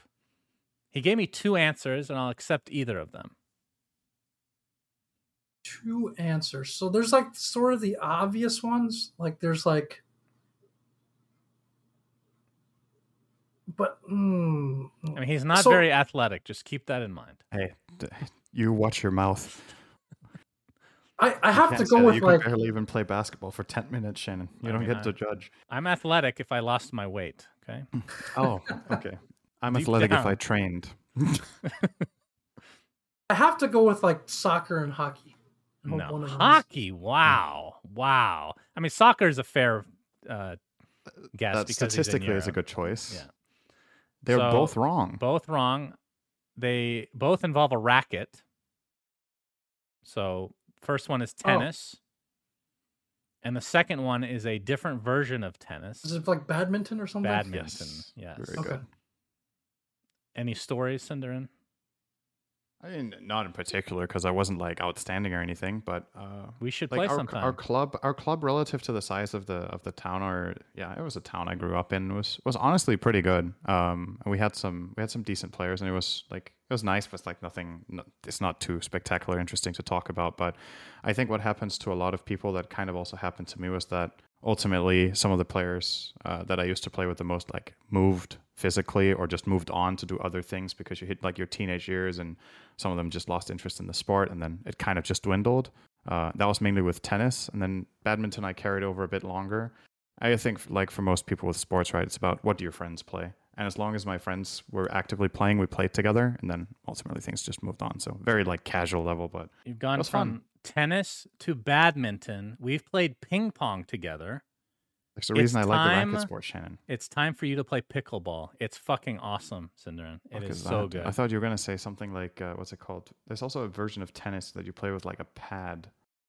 yeah, it's pickleball. Oh, like it's like squash or Is whatever? that pickleball? Actually, Pickleball is like if it's it's as, as if ping pong, you're on the table as a little miniature guy. That's basically what it is. It's fucking awesome. You have a paddle. Uh, it's like a half of a tennis court essentially. It's really good. It's it's for old Oh, it's people. called it's called paddle. The sport I'm talking about. okay. well, Paddle is a racket sport. Pickleball is better than paddle. Where the fuck that is? Paddle definitely sounds sport- like a racket sport. Oh, so paddle is a different sport. There's something called paddle tennis, which is a different sport as well. So that one. Okay, Great anyway. to know. All right, moving on Yeah, to yeah, the last you're question for each of you. Uh, wait, why do I? Okay, I, I messed this up a bit. Uh, Synderen, Shannon. what Mhm. are Jack's? uh, This is a weird one. What's his favorite fruit or fruits? I'm trying to understand the reason that you wrote it that way. Favorite fruit or fruits? I, I just I wanted to, to give him multiple possible answers. Okay. Oh, so it's kind of like the one with the sports for me that I need to get one right. Yeah. Oh, what do you really I'm like? actually not sure why you would know. I mean, th- this is on me. This is just a terrible. I just you know, I was kind of busy and I just At least you admit it, unlike Synderen with every one of his fucking questions. It's a little bit harder to come up with like 30 fun facts about yourself than three, Shannon, okay? I have to do this many times over, and I don't get to recycle say. it unless. Why? He, okay. I'll give you a hint. It has it has seeds. Or the first one has seeds. Um, you like passion fruit. I'm gonna say watermelon. I don't know the answer, by the way. You don't get Watermelon's to guess correct. it. You don't get to guess. That is a really good choice, though. That's a great fruit. That's the only I- time I I, have eat- ever. I hate watermelon, by the way. All right, I'll say the other one's. The other one is. The other one is blueberry. Yes, that's correct. Oh my! You like the worst fruits? They're actually the worst. Blueberry was a don't know- late I don't know why grew on me. blueberry stands out to me though, but I feel like we've had some dessert at some point at an event or whatever, and it was blueberries, and I remember you being excited about that. I think it was some sort of like the little, Wow. the little I think- pastries or whatever. No, I think all right. I think I know what it was. We were at the we were at the bar at at TI, and I and there was like a blueberry cider or something, and I, I made sure I was like, yes, this is great. Yeah, that might have Oh, been shit, it. That might have been it. Okay, Um, right. I don't know how people dislike watermelon. There's got to be some. It's so fucking good. I, I don't, don't- like it's- it. It's like It's it one of those like, fruits where you can. it tastes eat like dirty endlessly. water to me. Shannon also What? doesn't like tomato. Like, just don't trust that guy. I It's don't like tomatoes he can't, either. He can't take tomato. It's like the most If I had basic to and most rank, integral. we should have a fruit. we should have a fruit tier list. I would legit put We did that, blueberries and watermelon at the bottom. That would be my least We've done it, favorite. Shannon. We've already and done melon, that cantaloupe, list. cantaloupe And you as put well. tomato really far down. Look, I, I- think watermelon is one of the few that I. It's like bottom. Like I like I've never. I can. I can just go on eating watermelon like continuously until I'm Yes. forced to stop or run out of watermelon. But they're like some of the other fruits, like some of the passion fruits or whatever. There's like kind of a limit. You know, like you, you Mhm. you've, you've had. You know, but watermelon That's does true. not have this. All right, limit. I will say I have legit because I hated it so much as a kid. Not had actual watermelon in probably 15 years, so it's possible that I like it now. It is possible. I will admit that. Imagine avoiding that for that long. When's the last time you had a tomato, Shannon? Recently, they suck Okay, still. well, that's that's Uh, okay. the You last time. I ate That's a raw fine. tomato That's was on the show, and I almost vomited. All right, last question for fun, though. Jack. The true test. If Jack watches this show, which again he claimed to, then obviously proven he didn't, and now it's kind of wishy washy. Kind of watches every now and then. What is Synderen's dog's name, Jack? I have no idea. I'm not even gonna pretend to think about this one. I have no idea. I knew it. You joined on Well- false pretenses. You lied. Okay, so I think the name of my dog has been asked in two or three trivia so far with different. Yeah, different we could we could legit ask it every single time. I think we're gonna do that from now on. Okay, give Oh, you a that's so clue. it's a vegetable. It's a vegetable you would not want to eat by itself. Usually, there's some psychopaths out there. So by itself, Yeah, I don't know. Eggplant. No. It's not a bad guess. that's a better name for a dog. That's also a name for a dog. I wouldn't. Uh, I wouldn't mind that. No, I don't know. Celery. Oh, no. uh, the correct hate your dog real answer bad. is in fact onion. His dog's The name. Danish Oh. word for onion, because onion is not a good dog name, Shannon, but Løg Yes. is a good dog name. I know. I know. It's funny to say onion though. Yeah, you, you're like the only person calling him onion, and it's spreading. It's like when this meme started because I think there was this meme in me. my stream at one point that I was Swedish, and then it fucking spread to broadcast. And now that meme has never disappeared. People come into my stream and are like, "Hey, you're my favorite Swedish streamer," and they just never let it go. Man. I'm just That disappointed in not knowing that, despite watching the show like every single time. Yeah, So I, I don't know how It's really impressive how you missed that one. He's appeared on camera. Yeah. Talk about him like It every other episode on average, probably. Uh, all right, Jack, thank you for joining us on this guest episode. Is there anything that you would like to say, or even a topic if you wanted to do a last minute topic? Up to you. Uh, oh, I, I didn't know this was an option. Jeez. Me I, I neither. would've- I don't know if we missed it. I just want to get out so. of here. I, I would have prepared for. I know it's getting late over there for Synderen. Oh, what uh, is so- this? Turn your camera back on, you idiot. My overlays. Oh, he actually left the call. All right, continue, Jack. Go ahead. Oh, okay. Uh, thank you. Thank you for having me on. And um, hello. All right, I Turn your, just did the you most ruined insane. the overlay, you idiot. I did an insane misclick there. I don't even know how I did that. Yeah, that's a Those- real misclick. Go ahead, Jack.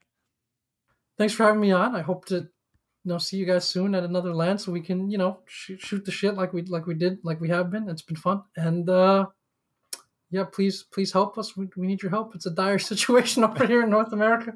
Like, save us. You know, we need Hey, some. just uh, like it says sponsor. So on the overlay, you can't see it right now. It says sponsor us. That includes Quincy Crew. Wait, are you guys sticking with the name for now as well? Uh, we can only stick with the name if we get enough independent sponsorship. If not, we will be flying someone else's banner, which looks increasingly likely at this point. But Okay. you know, with your help, no, like, help No, us, sell out all you want, brother. please. I'd like to keep the All right, name, please. Uh, all right, that that's a little too cringy, Jack. You don't want to make yourself look too susceptible here. All right, that's a little little over the line. But no, we, Jack, Obviously, I wish you and your pathetic team good luck, Jack. we we do wish you luck. Always rooting for you. Jack is one of my favorite uh, personnel. I don't know you know what to call you because, like you said, you're the jack of all Oh, trades here here. come the fucking compliments again. Huh? It's You just are make it the- awkward on the way out, dude. the most. Uh, this is an insult to Synderen by me saying this. You are the most Okay, eloquent person in the I, I was leaving anyway. It's fine. period. You've already left go. once. All right. Thanks for joining us, everybody. Until next time, have a great day or night wherever you are. See ya. Take care. Thanks, Jack. Bye, Onion. Bye. Say subscribe, Jack. Say subscribe, Jack. We say Oh, yes, that don't please mean subscribe. anything. To them, Subscribe. So thanks for listening. Yeah.